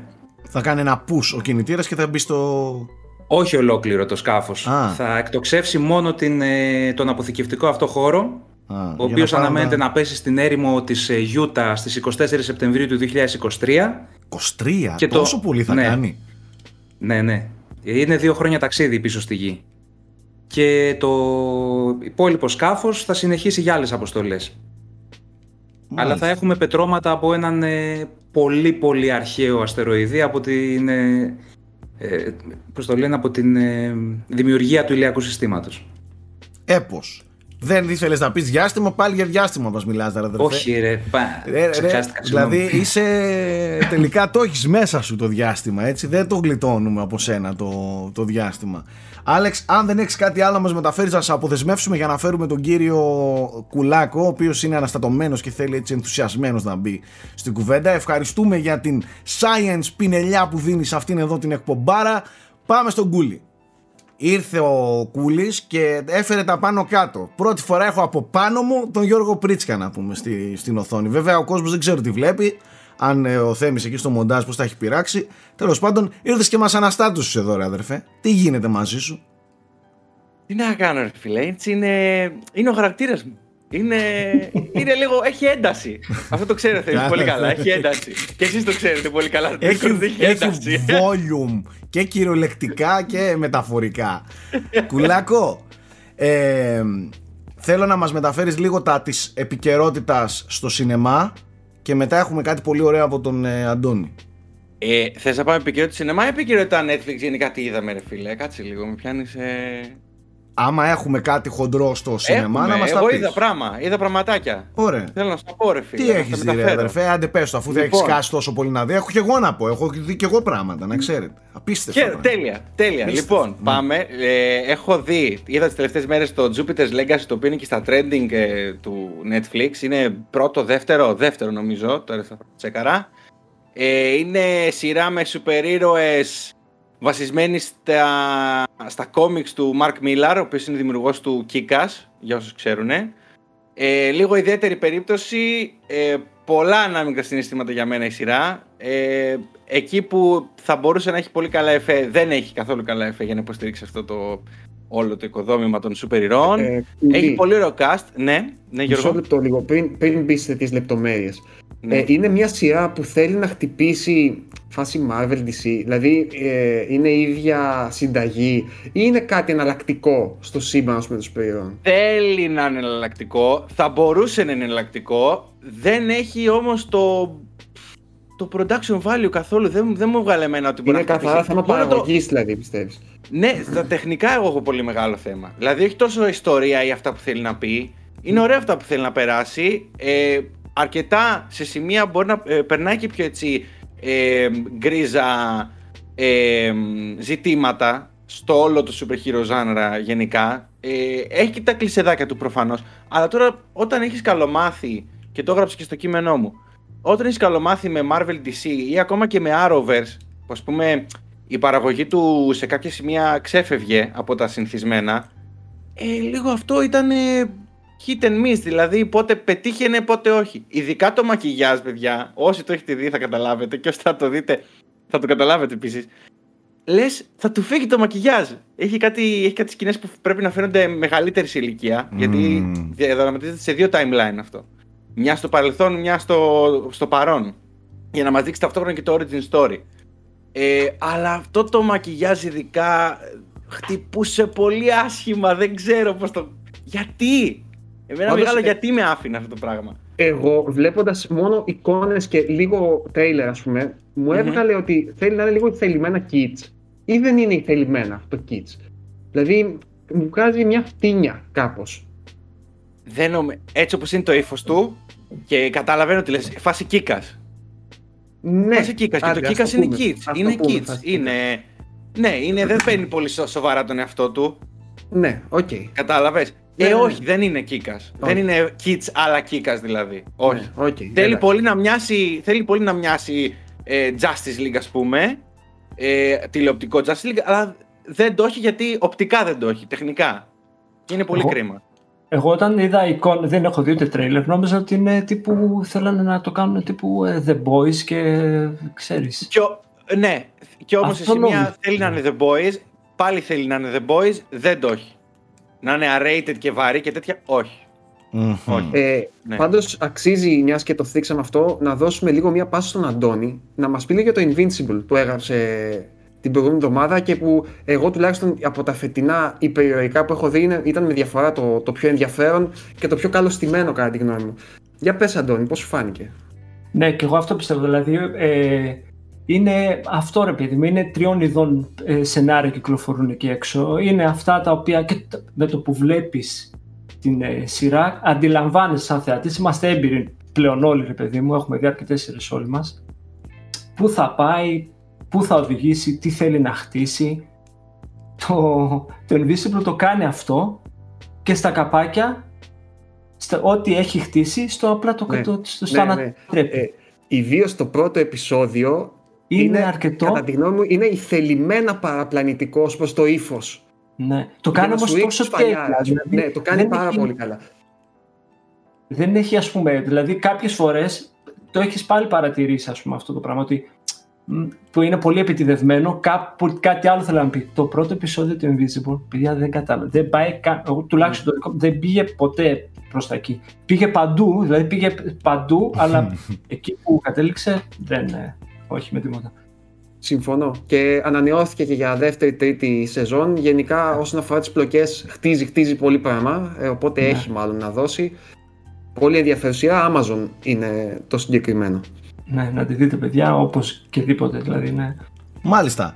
Ε, ε, Κούλη, τι άλλο έχεις; Ε, θέλω και εγώ να πω για μια Επίσης, ταινία που είδα- είδα. Είδα ένα πολύ ενδιαφέρον ε, σάκι, το οποίο το πήρα μπρέφα περέφα. Το είδα ότι το πρότεινε ο Kojima στο Twitter. Έτσι, να κάνω και μια gaming πάσα. Είναι το The One, στο Netflix πάλι, Ναι. το οποίο ε, πάνω κάτω το story του έχει να κάνει, θυμίζει Black Mirror, ωραία. Και το story του Ψοφάει έχει για να τέτοιο κάνει με το Κοτζίμα. με ένα- Ψοφάει. ναι, ναι, ναι. Σοφά, Έχει πολύ ωραίο ε. concept. Έχει πολύ ωραίο concept. Ε, είμαι στα μισά της, ε, της σεζόν του. Ε, έχει ένα πολύ ωραίο concept το οποίο λέει ότι μπορούμε πλέον να βρούμε το τέλειο τέρι. Όπου και αν βρίσκεται. Με ένα απλό δείγμα DNA. Και αυτό δημιουργεί τεράστιες επιπτώσεις στο πώς αλληλεπιδρούν αυτοί οι, οι δύο-τρεις οι σχέσεις που δείχνει ρε παιδί μου γενικά ε, θέλει να, να θίξει πολλά θέματα ε, και κοινωνικά και σχέσεων με τους ανθρώπους ε, και πώς αυτά επηρεάζονται από dating εφαρμογές, social media ε, και πώς αυτά κιόλας τα βλέπουμε τώρα και μπορεί να γίνει απλά αύριο αυτό έτσι να αλλάξει.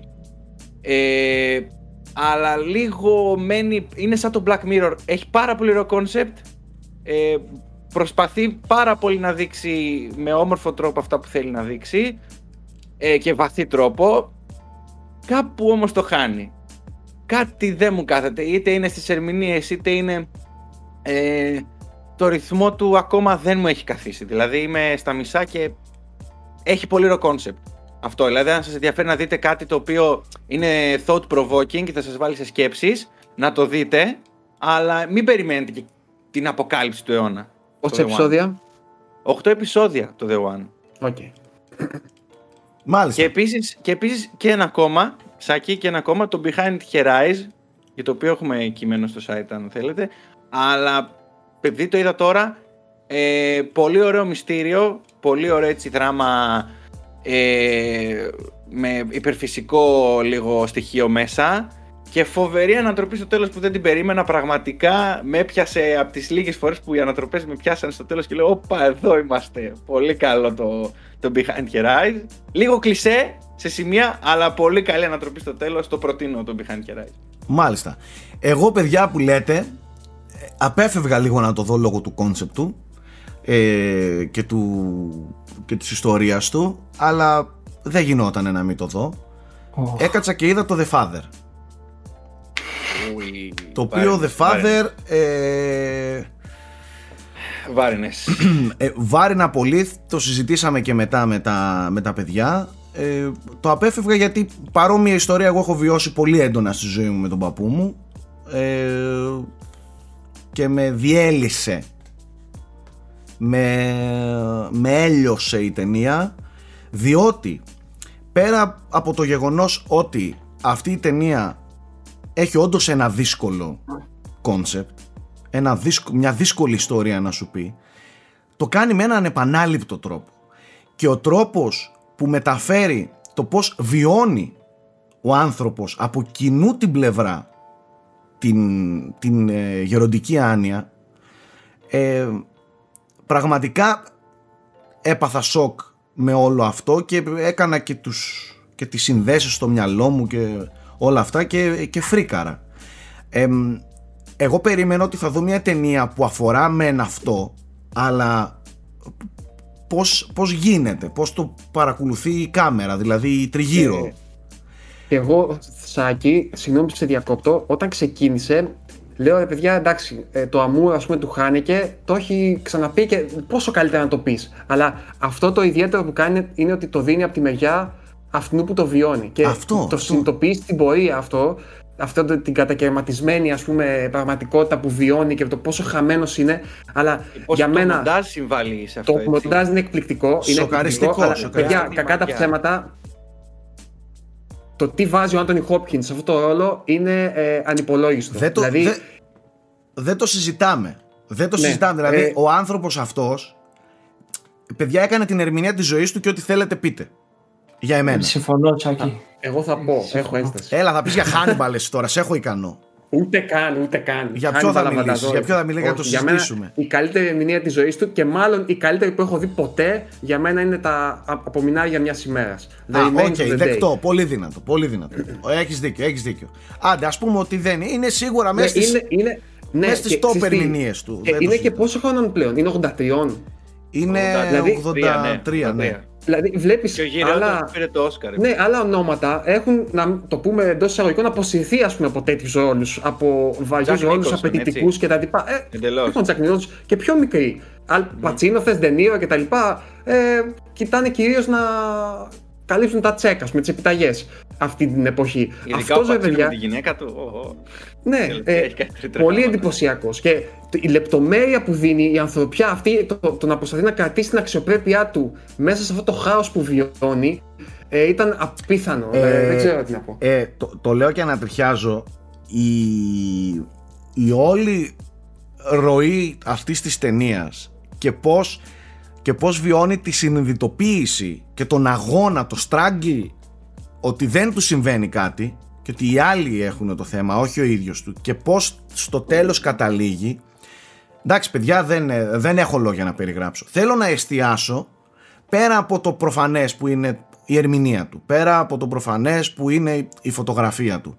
Θέλω να εστιάσω στο απίστευτο μοντάζ, το οποίο είναι από Έλληνα, έτσι, Και ήταν υποψήφιο για Όσκαρ. και ήταν και επίσης, δυστυχώς υποψήφιο δεν το πήρε. για Όσκαρ. Ε, και θέλω να εστιάσω Γιώργο στην τελειότητα της εικόνας. Πόσο τέλειο ήταν, ήταν τα σκηνικά τέλεια. Πόσο ακόμα και τα κουστούμια, η- το lat, το, το color grade της ταινίας, ανάλογα με το πο- τι Ε, βίωνε. Τι γίνεται, επειδή είναι, και- είναι μια ταινία που διαδραματίζεται σε ένα δωμάτιο ουσιαστικά, σε ένα διαμέρισμα. ε, στο παρόλα περίπου, αυτά ναι, είναι ναι. πολύ κινηματογραφική, δεν είναι καθόλου θεατρική. Όχι, όχι, όχι, όχι. όχι. Δηλαδή είναι, όπως λες και εσύ, πέρα από την εικόνα και το μοντάζ που συνεισφέρει πολύ, έχει μία υφή, φαίνεται δηλαδή και στη φωτογραφία έχουν κάνει πολλή δουλειά. Ναι, έχεις ναι, πέσει ναι. δηλαδή σκέψη, έχεις σκέψη από πίσω και στα χρώματα και στους φωτισμούς, σε όλα. Τεράστιο- Και στα σκηνικά, τεράστιο πάρα respect. πολύ. Γιώργος, Γιώργος Λαμπρινός το όνομα. Επειδή Γιώργος το... Λαμπρινός, ναι, ναι, Σωστά. ναι, ναι. Από Λαμπρινός. μοντέλ. Ε, και Ε, τεράστιο respect και στη μουσική του η οποία Λουντοβίκο χωρίς ξέρεις να Εινάουντι. υπερβάλλει ή ε, αυτό θέλω να, εδώ θέλω λίγο να, ε, να αναφερθώ ε, πολλές φορές τέτοιου είδους ταινίες μπουκώνουν τόσο έντονα με, ε, έτσι, μελωδίες για να, για να δημιουργήσουν το συνέστημα κάνουν μια επίκληση ας πούμε Μελόδραμα, αυτό, ναι. αυτό Ναι. πηγαίνει και ε, ε, πολύ χειρουργικά και ελαφριά και ε, πώς θα το πω τώρα χωρίς να θέλει Τσιμπάει να και τονώνει λίγο πρωταγωνιστήσει τα- χωρίς να θέλει να πρωταγωνιστήσει η μουσική απλά ακούγεται εκεί που πρέπει Ναι. λίγο ελαφριά ξέρεις ε, σ- γενικότερα από τις συγκλονιστικότερες τουλάχιστον για εμένα επειδή με άγγιξε και σαν θέμα ε, από τις συγκλονιστικότερες ταινίες που είδα τελευταία για εμένα η καλύτερη ταινία που είδα ε, πιο καλή ας πούμε από το No Man Land ε, ή το The Father γενικά Έχουν ίδιο συνθέτησα και αυτές οι δυο. ναι, ναι, ναι, Nomadland, ισχύει, The Father. ισχύει, ισχύει, ισχύει. Ε, μ, γενικά, ε, αν θέλετε έτσι την άποψή μου, αυτή είναι η πιο Σάκης Καρπάς ταινία ε, που είδα τα τελευταία χρόνια. Δηλαδή, αν υπάρχω κάπου κινηματογραφικά, εγώ είμαι εδώ, παιδιά. 100%. Σάκη, Το, το Amour το έχεις δει, την αγάπη; Το έχω δει, αλλά παλιά ρε εσύ, Γιώργο. Οκ. Είναι και εγώ αυτό το έχω πα- δει, πολύ παρόμοιο πάντως. film. Και αυτό Ε, είναι σε ένα διαμέρισμα πολύ θέλω- σκληρό και θέλω εκείνο, πολύ να το αλλά εκείνο ξαναδώ. είναι, είναι από την οπτική του εξωτερικού. Δηλαδή Αυτό. του κάποιου που βιώνει την, Το- την τέτοια του συντρόφου του, ας Το, πούμε. το, την, το The την Father, ρε παρακμή. φίλε, το, το, το περνάει απίστευτα πως το βιώνει ο Ναι. Ίδιος. Η συνειδητοποίηση και πως από, από πρώτο πρόσωπο β- βιώνεται με αλφα η όλη αυτή η φάση. Ναι, ναι. Σοκαριστική Συμφωνώ. ταινία, παιδιά. Δύσκολη όσοι έχετε βιώσει παρόμοιες περιπτώσεις, γιατί επειδή το μοιράστηκα και στα social media και παλαιότερα, ε, υπάρχει πάρα πολλοί κόσμος που, σαν και εγώ, δεν μπορώ να τη δω γιατί έχω ζήσει κάτι τέτοιο. Ε, είναι πολύ, πολύ σκληρή ταινία. Χωρίς να είναι όντως σκληρή, δεν έχει κάτι να δείξει σκληρό, αλλά η, η ιστορία του είναι πολύ σκληρή, αν το έχεις βιώσει. Τέλος πάντων, συγκλονιστική ταινία. Ε, αυτό που μετά, τι έκανα; Πριν από αυτό είχα δει το Mortal Kombat. Είδα 45 λεπτά. Ω, Έπρεπε να το δεις μετά. Α, ναι. Μετά έπρεπε να τη Μάλλον μετά, ναι. είδα, είδα 45 λεπτά άντεξα, παιδιά. Εγώ ταινίες δεν κλείνω εύκολα. Δεν κάνω πλάκα. Δεν, κλείνω, δεν, δεν νομίζω να έχω σταματήσει ταινίες για το, μορ- για, για, στη ζωή μου πολλές φορές. Το Mortal Kombat το σταμάτησα από νεύρα. Δηλαδή λέω έλα τώρα. Δηλαδή έχεις που έχεις κάποιες ελεύθερες ώρες την ημέρα σου δεν θα τις φας σε αυτό. Και δεν θέλω ούτε Να το δεις κάνω. τις σκληρά πρόσεξε, reviews κάνουμε. πρόσεξε, Για να δεις τις πρόσεξε. σκληρά reviews κάνουμε. ούτε, στο site. ούτε το κάνω για να προκαλέσω ούτε τίποτα. Εγώ τα, το πρώτο, την πρώτη καλτήλα, το Mortal Kombat, την παλιά καλτήλα, την λατρεύω για αυτό που είναι. Σαν franchise τα Mortal Kombat ως gamer τα λατρεύω πάρα πολλά χρόνια. Δηλαδή είναι από τα ελάχιστα fighting ε, πράγματα που εγώ λατρεύω στη ζωή μου. Γενικότερα το αγαπάω πολύ το Mortal Kombat Universe και το γνωρίζω έως ένα βαθμό, εντάξει. Ε, αυτό το πράγμα δεν βλέπετε. Δεν βλέπετε. Θα κάτσω να το δω, ρε. θα κάνει να κάτσω να το Άκου, δω. άκου. Δεν, Γιώργο. Είσαι κακός, πολύ κακός, να ξέρεις. Άκου, άκου, άκου, όχι, όχι, όχι. Αυτό το πράγμα είναι κακό. Δεν είναι ούτε, δεν παίρνει τον εαυτό τους στα σοβαρά, ούτε. Είναι κακό. Ο τρόπος Γιατί που... το πρώτο τι ήτανε; το πρώτο ήταν κακό γιατί. Έχει νοσταλγία, ρε. Κοίτα, κοίτα, Σάκη, κοίτα. κοίτα, το κοίτα. πρώτο. Το πρώτο ήταν κακό, εθελημένα κακό. Πάρτε σαπίλα, καλτήλα, πάρτε Ναι, και βρωμιά. άλλες εποχές, εσύ κούλη. Άλλη εποχή. Δηλαδή τότε τα 100%. βιντεοπαιχνίδια. Ναι, αυτό λέω, ότι έχει και τη νοσταλγία του συγκεκριμένο. το, το, Mortal, Βαράει. το Mortal Kombat το πρώτο είχε και το χιούμορ του είχε και αυτή την καλτήλα την, την retro video game πάνω Ναι, του ήταν ξεκάθαρα B-movie. ήταν, ναι, Και με- Ναι, ναι, ήτανε αυτό βιντεοκασέτα Ναι, μπράβο. Ήταν Καταλαβες. βιντεοκασέτα για συγκεκριμένο κοινό, Ναι. ξέρεις, που ήταν Δηλαδή, από- Ήτανε, Half πώς gram, λένε ρε ε, παιδί μου, ε, ήτανε στάθης ψάλτης. Η βιντεοκασέτα στάθης ψάλτης της Με εποχής του cosplay. που, που δεν βγήκε ποτέ κανένας να πει ότι αυτές τις ταινίες είναι για Όσκαρ ας πούμε. Ε, Αυτό προσπαθεί να κάνει κάτι τόσο cringe ρε μαλάκα, cringe. Δηλαδή στο 45 λεπτό cringe τόσο πολύ Η- και ξέρεις τι, σκηνές μάχης. Θες να μου πεις ότι είχε σκηνές μάχης εντυπωσιακές για τέτοια μεγάλη παραγωγή του 2021 την ώρα που αυτό το κομμάτι έχει περάσει τόσο μπροστά με, στο, κινηματογραφικά με, τις, ε, με Marvel και όλα αυτά ε, οι χαρακτήρες τόσο αδιάφοροι οι διάλογοι τόσο ανέκδοτο ανέκδοτο μιλάμε για ανέκδοτο ρε, μαλάκα. ο τρόπος που εξελίσσεται η, η ταινία Δεν τον από, άκουσα καθόλου ούτε ο Κέινο, παιδιά, ούτε ο Κέινο. παιδιά τίποτα Τίποτα. Και ξέρεις τι, όχι, ε, κατέστρεψα το Mortal Kombat και δεν είναι έτσι ο Scorpion και δεν είναι έτσι ο, Zap- ο Sub-Zero. Και... Παιδιά, είναι κακό, τέλος. Είναι κακό, τέλος. Δεκτό. Δεν- θα το δω και θα σου πω. Ε, είναι Με άποψή έβαλες, μου. ε, Είναι άποψή Ένα μου. τρυπάκι τώρα. Τώρα και εγώ, εγώ, δεν, και εγώ τώρα θα το δω. Κάτι διαφήμιση. Είμαστε Παιδιά, γενναίος και εδώ εγώ- μέσα πάντως. Εγώ Άμα αυτό είναι, έχω να πω. άμα είναι να κράζω ταινίες για να τις δείτε, να αρχίσω να κράζω και καλές ταινίες που δεν έχετε δει για να τις δει ο κόσμος. Κοίτα, το, το είπες με τόσο πάθος, ας πούμε, που μας Ξέρεις, ξέρεις ναι, ναι, ενδιαφέρον, ρε παιδί μου. Ξέρεις τι, Ναι. μα, μα ξε- είχα φάει και μεγάλο attack του τύπου έλα ρε σάκι και τέτοια και πρόσεξε τώρα. Είχα φάει πριν κυκλοφορήσει η ταινία attack μεγάλο. ε, Τα με εδώ, ότι- τα λέγαμε. τα λέγαμε εδώ και άσε ρε σάκι και έλα εντάξει δεν, είναι, δεν χρειάζεται όλες τις ταινίες να είναι αυτό και το άλλο και μόλις την είδε ο κόσμος στο twitter που άφησα σχόλιο με τη μία πέστα πέστα ναι σάκι έχεις δίκιο είναι κακό είναι κακό Reverse psychology να έκανε. Δηλαδή, Στα social. εντάξει τώρα, δηλαδή, τι να πω. Η άποψή μου είναι. Μπορεί στον κόσμο να αρέσει. Μπορεί πο- πολλοί κόσμος να πει ότι εντάξει, popcorn move, εγώ πέρασα καλά. Ε, τρώγοντας Καλά, εννοείται. popcorn και τρώγοντας πίτσα. Τρώγοντας πίτσα, να ξέρετε, μπορώ να περάσω καλά. Άντα, μην Βλέποντας πετάξω καμία σπόντα. Διαφημίσεις. Βλέποντας διαφημίσεις στο Star, τι να σου πω τώρα. Τρο- Αν, αν τρώω πίτσα, ό,τι και να βλέπω θα περάσω καλά. Δεν μου λέει κάτι εμένα αυτό. Αλλά τέλος πάντων, αυτή είναι η άποψή μου, την είπα, φεύγω. Αντώνη, αγαπητέ, ε, σε αυτές εδώ τις εκπομπές, πέρα από όλα τα υπόλοιπα που θα συζητάμε, ο Αντώνης, παιδιά, θα μας φέρνει spicy θέματα.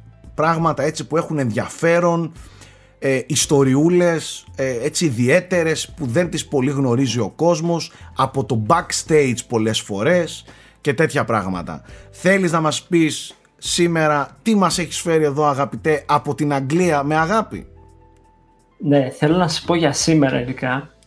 Ε, τώρα μην πεις γιατί ειδικά. Επειδή είναι, το αγαπάω λίγο αυτό το, αυτή τη σειρά του Twin Peaks. Όλη την Ε, το αγαπάμε αγαπάω. Αντώνη, όλη Ναι, την Το αγαπάμε. ξέρω, όλη. το ξέρω.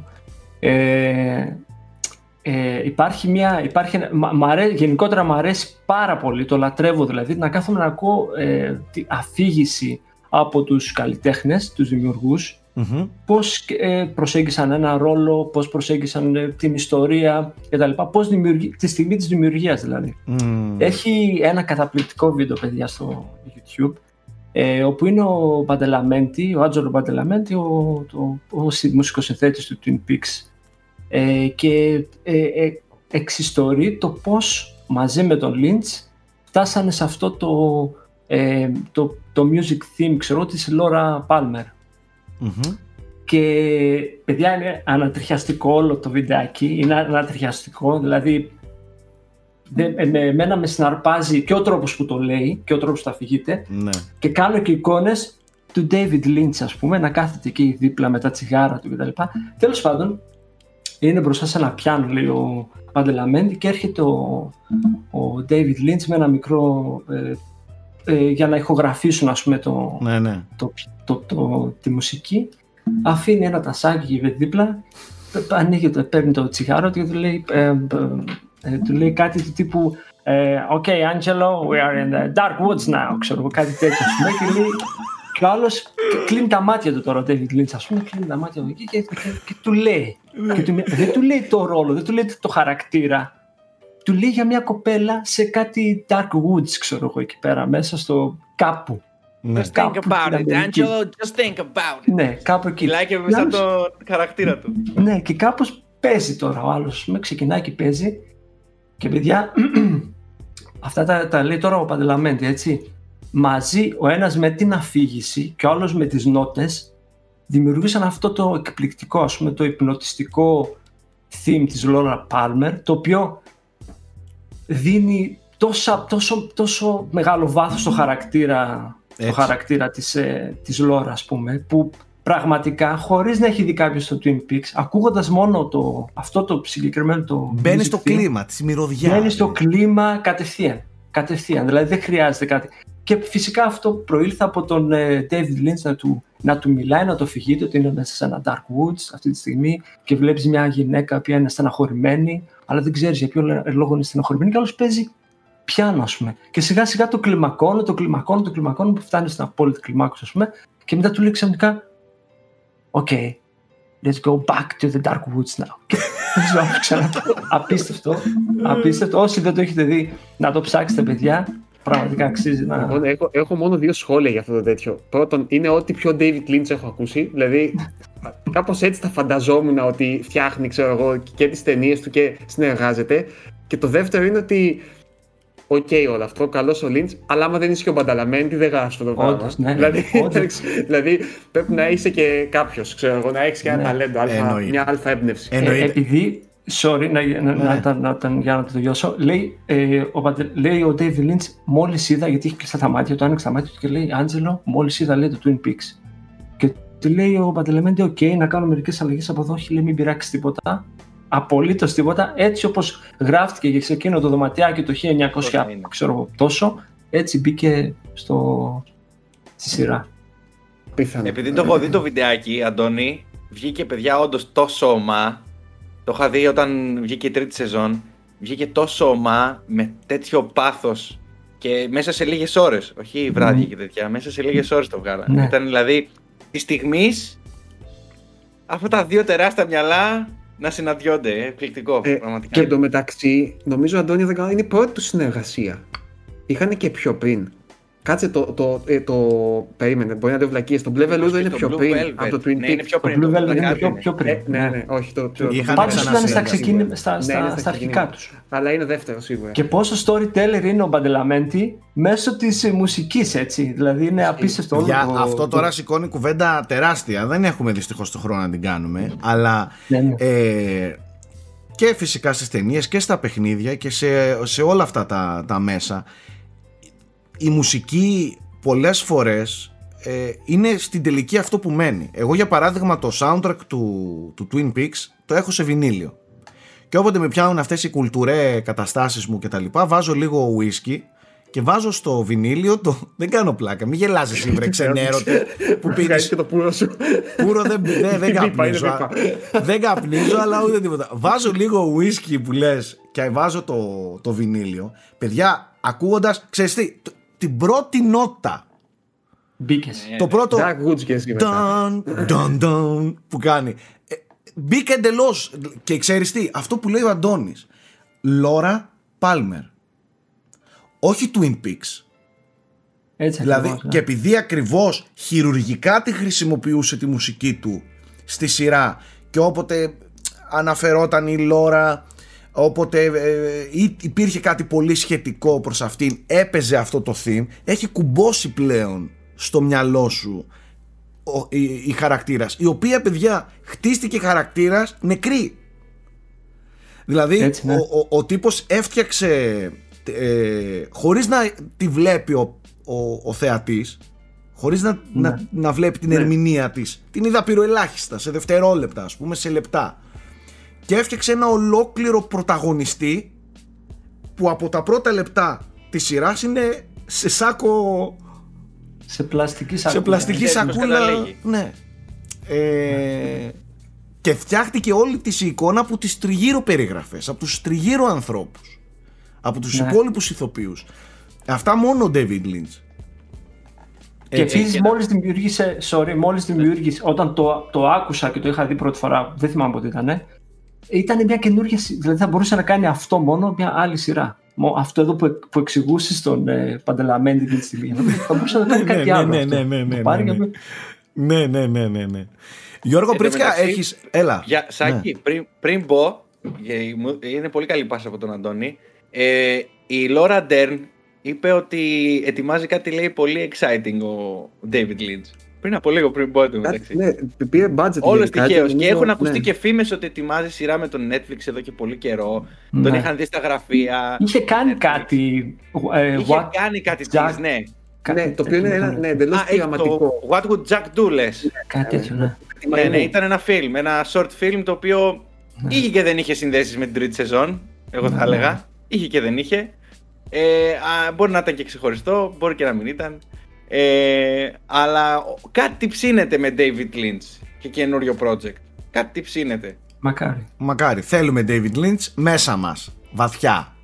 Έτσι. Γιώργο Πρίτσκα, έχεις κάτι άλλο να μας πεις ή να κλείσουμε να αφήσουμε τον κόσμο; Κάμια προτασούλα θέλεις; Θες Όχι, μιας και έχω, είπαμε; Έχω, έχω, έχω μια πρόταση.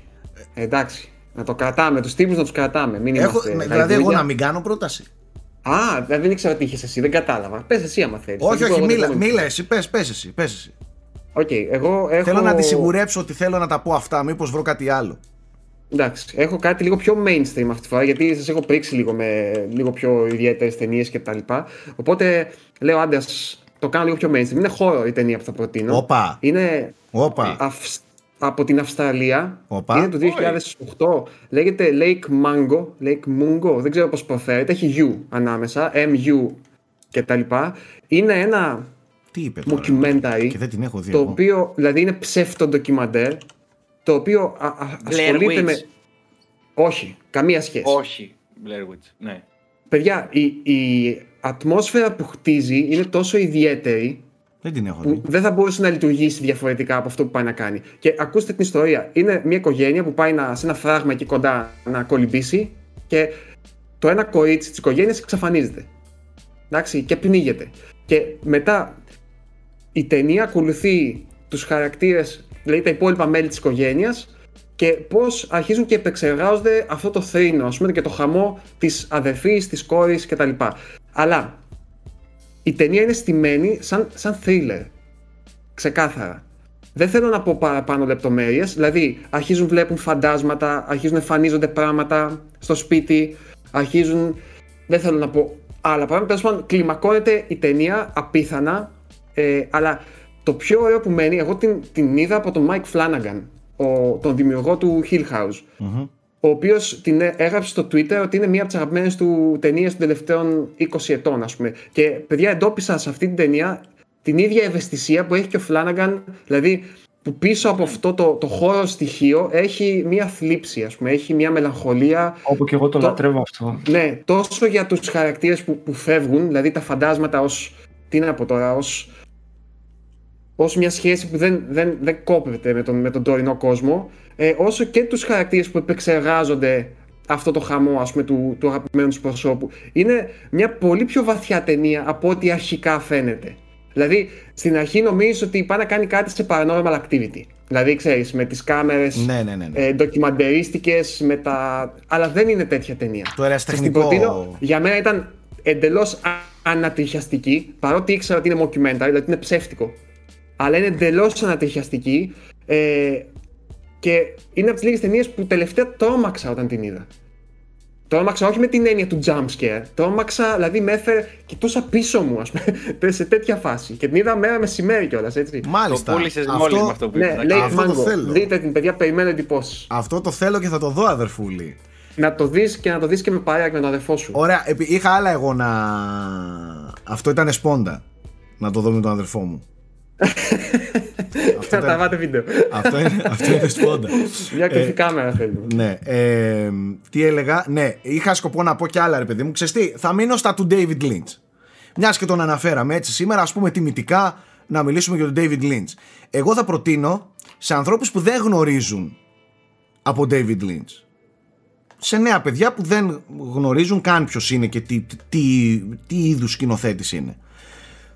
Θέλω καταρχάς να πούμε για τη σειρά που ανέφερε και ο Αντώνης ότι το Twin Peaks είναι μία από τις συγκλονιστικότερες σειρές. Για εμένα είναι από τις πολύ πολύ πολύ αγαπημένες μου. Και είναι σειρά πραγματικά με φανταστική έτσι ε, δομή με φανταστική σκηνοθεσία προφανώς λόγω του Lynch. Ε, και σε κρατάει. Ένα μυστήριο ε, ένα αλανγουεϊκοειδές μυστήριο Ναι, με για αυτούς τεράστια επιρροή. Ναι, Με τεράστια προφανώς, επιρροή. προφανώς, προφανώς. Αισθητική. Ναι. Ε, πολύ ιδιαίτερη σειρά, συγκλονιστική σαν, σαν σειρά. Δεν, δεν ξέρω αν αξίζει και η τρίτη σεζόν. Δεν είμαι πολύ μεγάλος φαν εγώ της τρίτης σεζόν Όχι. της πρόσφατης. Το- Α, ναι, δεν είσαι. δεν το έχω δει ολόκληρο. Έχω δει μέχρι το 7ο επεισόδιο. Ε, πρέπει να το δεις όλο. Ναι, θα το Σάκη, δω, πρέπει θα να το δεις. δω, θα Δες το δω. και δες το. Θα το δω, θα το δω. Προφανώς θα το δω όταν έρθει η Εντάξει, ώρα και η όταν είμαι τρίτη- έτοιμος η τρίτη σεζόν ψυχολογικά. είναι πιο δύσκολη. Εννοείται, Ας πούμε, είναι ότι ζώρικη. λίγο- Είναι πιο- ζώρικη και δεν το συζητάμε. Αν δεν Ναι. έχεις ε, ε, εντρυφήσει πολύ στις πρώτες δύο, Δύσκολη, υπάρχει λέει. θέμα. Ναι, ε, Understatement, ωστόσο, το δύσκολη. ωστόσο θέλω να κάψω εγκεφαλικά κύτταρα με τον David Lynch.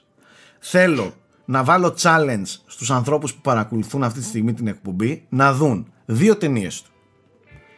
το Mulholland Drive και το Lost Highway.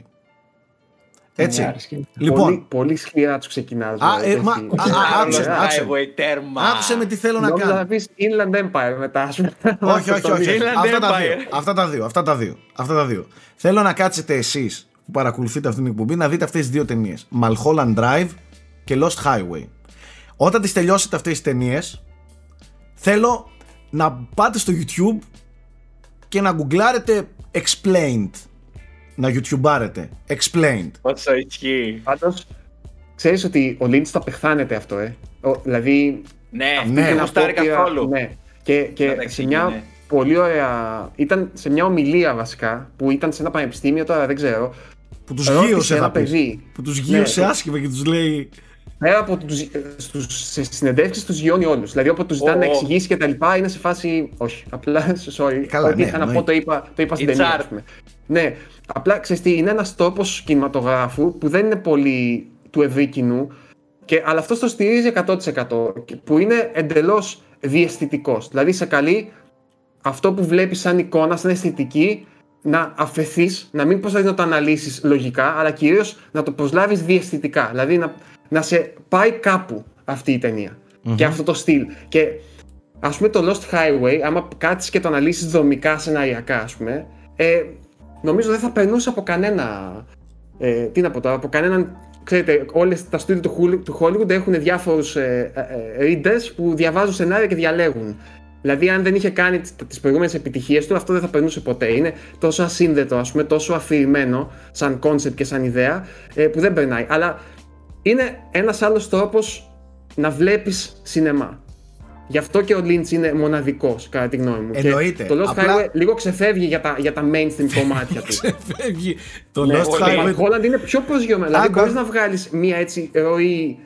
Μόνο από το γραμμική, intro ας πούμε, του. της ιστορίας Άκου, άκου. κάπω. Τι συμβαίνει; Το Mulholland Drive είναι πιο συμμαζεμένο, εννοείται. Ναι. Έχει μια πιο χαρακτηριστική έτσι δομή. Ωστόσο, το Lost Highway μέχρι ένα σημείο είναι πολύ generic ταινία. και παιδιά. Για, ε, για, ο- για Lynch. Ναι, είναι πολύ generic. Είναι πολύ. Ε, Καταλαβαίνεις τι βλέπεις. Μέχρι ένα Μπράβο, σημείο. Ναι, οκ. Παιδιά ξαφνικά, μετά- ξαφνικά είναι blink of an eye. Παπ. ξαφνικά σαν να έπαιξε άλλο βίντεο μπροστά στην οθόνη σου. Γίνεται κάτι άλλο. Θέλω, ας μπουν λίγο σιγά σιγά ε, και αυτός ο κόσμος σε ένα τέτοιο τρυπάκι να παρακολουθήσουν και ένα τέτοιο είδους σινεμά. Εννοείται ότι δεν είμαι της άποψης των explained, αλλά ας μπουν να δουν να πάρουν και μια ιδέα να δουν ότι αυτά που βλέπουν δεν είναι απλά ένας τρελός που απλά τα πέταξε Μπράβο. σαν Ναι, εικόνες μπροστά Απλά εγώ του. σαν, ξέρεις, σα- θα τους πρότεινα πιο πολύ επεξεργαστείτε το λίγο πρώτα μόνοι σας. Ναι, δηλαδή ναι. μην πάτε απευθείας στο τέτοιο και ούτε μην πάρετε και σαν Ευαγγέλιο αυτό που λέει. Και αυτό Εννο- μια ερμηνεία κάνει. έτσι. Εννοείται. Μπορεί να είναι πιο πιστική, ας πούμε, να φαίνεται Εννοείται. πιο πιστική, αλλά Ίσα ίσα να δεις και δύο-τρία τέτοια θα δεις εντελώς διαφορετικά σενάρια στο κεφάλι σου. Ναι. Αλλά ακόμα και αυτό είναι πολύ ωραίο. Καταλαβες; Ισχύει. Ε, Ε, Ξέρεις ποιο είναι το γαμάτο με τον David Lynch; Δεν είναι από αυτές τις ταινίες της κουλτουρέ που λες δεν βλέπονται. Δηλαδή η, η, η, από σκηνή σε σκηνή σκηνοθεσία του είναι εκπληκτική ρε παιδιά. Δηλαδή σε, σε μαγνητίζει, δεν είναι κάτι Καταρχάς, βαριές. να σου πω ότι το Mulholland Drive έχει, έχει- από τις πιο σοκαριστικές horror σκηνές χωρίς να είναι αμυγός horror η ταινία, Ναι. έτσι. Πολύ σωστά. Συμφωνώ απόλυτα. Δηλαδή, Και- εκεί στο και το εστιατόριο Lost Highway, πίσω- Παιδιά, το Lost Highway, η σκηνή, Highway, κι εγώ, η κι σκηνή εγώ με Lost τον Highway. τύπο, πώς λέγεται, δεν θυμάμαι τώρα, που είναι φαλακός, που έχει ένα άσπρο πρόσωπο. Σαν, σαν ναι, κλόουν τον που είναι. βρίσκει στο τρομάζω. σαν- πάρτι και τον βρίσκει στο Τρομάζω εγώ με πάρτι αυτό και να το Στο ξέρεις. πάρτι και Εγώ, είναι όλα... παιδιά, Έχω είναι- θέμα. Έχω θέμα. Εγώ Ξέρεις, άλλο έχω θέλω... θέμα με αυτή τη σκηνή. Κάνω το μήνα τουλάχιστον. Την έχεις στο YouTube, παιδιά. Mystery Man νομίζω λέγεται στο Mystery YouTube. Man, μπράβο. Ε, Mystery Man. Και, και πάει και του λέει, ξέρεις, τώρα είμαι στο σπίτι σου. Αυτό. Πάει, βρίσκει έναν τύπο στο πάρτι και του λέει, ξέρεις κάτι, είμαι στο σπίτι σου. Και λέει, άλλος τι βλακίες λες. Πάρε τηλέφωνο, λέει τώρα στο σπίτι σου, θα το σηκώσω. και η ταινία έχει τέτοια ατμόσφαιρα, δηλαδή χαμηλώνει τον ήχο και Α, επικεντρώνεται σε αυτό και λες. Θέλω να τι έχεις δείτε τύπος. σ- σε αυτή τη σκηνή πώς ο David Lynch χωρίς, Ναι. να, χα- χωρίς να πάρεις χαμπάρι καν κατεβάζει όλο το volume του πάρτι. Μπράβο. Χωρίς, Ναι. χωρίς να κάνει mute. Τίποτα. Και, ναι. Αυτό σκηνοθετικά και, και μονταζιακά δεν γίνεται. Δηλαδή, εγώ Ξέρεις καθίσαμε ότι- με τον Αλέκο, επειδή θέλαμε να κάνουμε έτσι με τη. Με τα- καθίσαμε να το μελετήσουμε το sound design του Lost Highway. Το οποίο Πώς- το κάνει ο ίδιος στις Α, ταινίες. αυτό, το αυτό, sound design. αυτό. Ναι, ναι, ναι, είναι psycho. Πώς αυτός ο άνθρωπος από ένα πάρτι 50-60 ατόμων με μουσικές, φασαρίες, ποτήρια, γέλια, ε, τσιρίδες κτλ χωρίς να το καταλάβεις ακούγεται μόνο το τηλέφωνο. Χωρίς να κάνει mute κάτι. Ένα απίστευτο πράγμα. Και εντάξει αυτό όχι μόνο στη, και στην εικόνα του έτσι και στον ήχο του έτσι και, σ- και στην αφήγησή του έτσι. Είναι εμπειρία. Ένα απίστευτο soundtrack. Το Lost Highway που έχει και κομμάτια και από άλλους. Ναι, έχει μπράβο, Rammstein, Nine Inch μέσα, Nails, μια Nine Inch σκηνή, Είναι- Nine Inch Βέβαια. Nails, είναι με μια Dresden, εμπειρία όχι. από μόνη της να βιώσεις ε, ταινίες. δηλαδή, εγώ θα βλέπα πολύ ωραία ένα παρεάκι πέντε ατόμων, έξι ατόμων. Εντάξει, τώρα έχουμε και πανδημία, μην είστε και τόσο πολύ μαζεμένοι. Αλλά τέλος πάντων, έβλεπε ένα παρεάκι να κάτσει να κάψει εγκεφαλικά κύτταρα εντελώς. Εγώ Κατάλαβες. πάλι είμαι της γνώμης αυτές οι ταινίες είναι για σινεμά. Δηλαδή να μπεις, να βυθιστείς. Ναι, βρε να πουλάκι μου, και να γλυκό. χάσεις τον Τώρα τον μιλάμε- χρόνο, Ούτε Πού θα παρέες, την- ούτε γέλια, ούτε τι έκανε. Άκου. Να μπεις εκεί και να είσαι αλλού. Θα σου πω, μια Θέλει σοβαρή. παρέα να μπεις στο mood. Νομίζω αυτό Μια λέει ο Σάκης. σοβαρή, σοβαρή έτσι, σοβαρό session να δεις τις δύο ταινίες Ναι, οκ. χωρίς γελάκια και τα λοιπά και να καθίσεις μετά πέντε Μετά, άτομα να ναι. τα συζητήσετε Ναι, ναι, ναι. Και μετά να καθίσετε να δείτε το Συμφωνώ. explain ε, αυτό νομίζω ότι είναι μια ωραία βραδιά ρε φίλε, Σωστό, κατάλαβες σωστό. Τέλειο. Τέλειο, τέλειο. Ναι, αυτό. Τέλος πάντων. Ε, αυτά κυρίες και κύριοι. Ευχαριστούμε που μείνατε μέχρι και αυτή τη στιγμή στο βίντεο. Τα λέμε την επόμενη εβδομάδα. Καλώς εχόντων των πραγμάτων. Bye.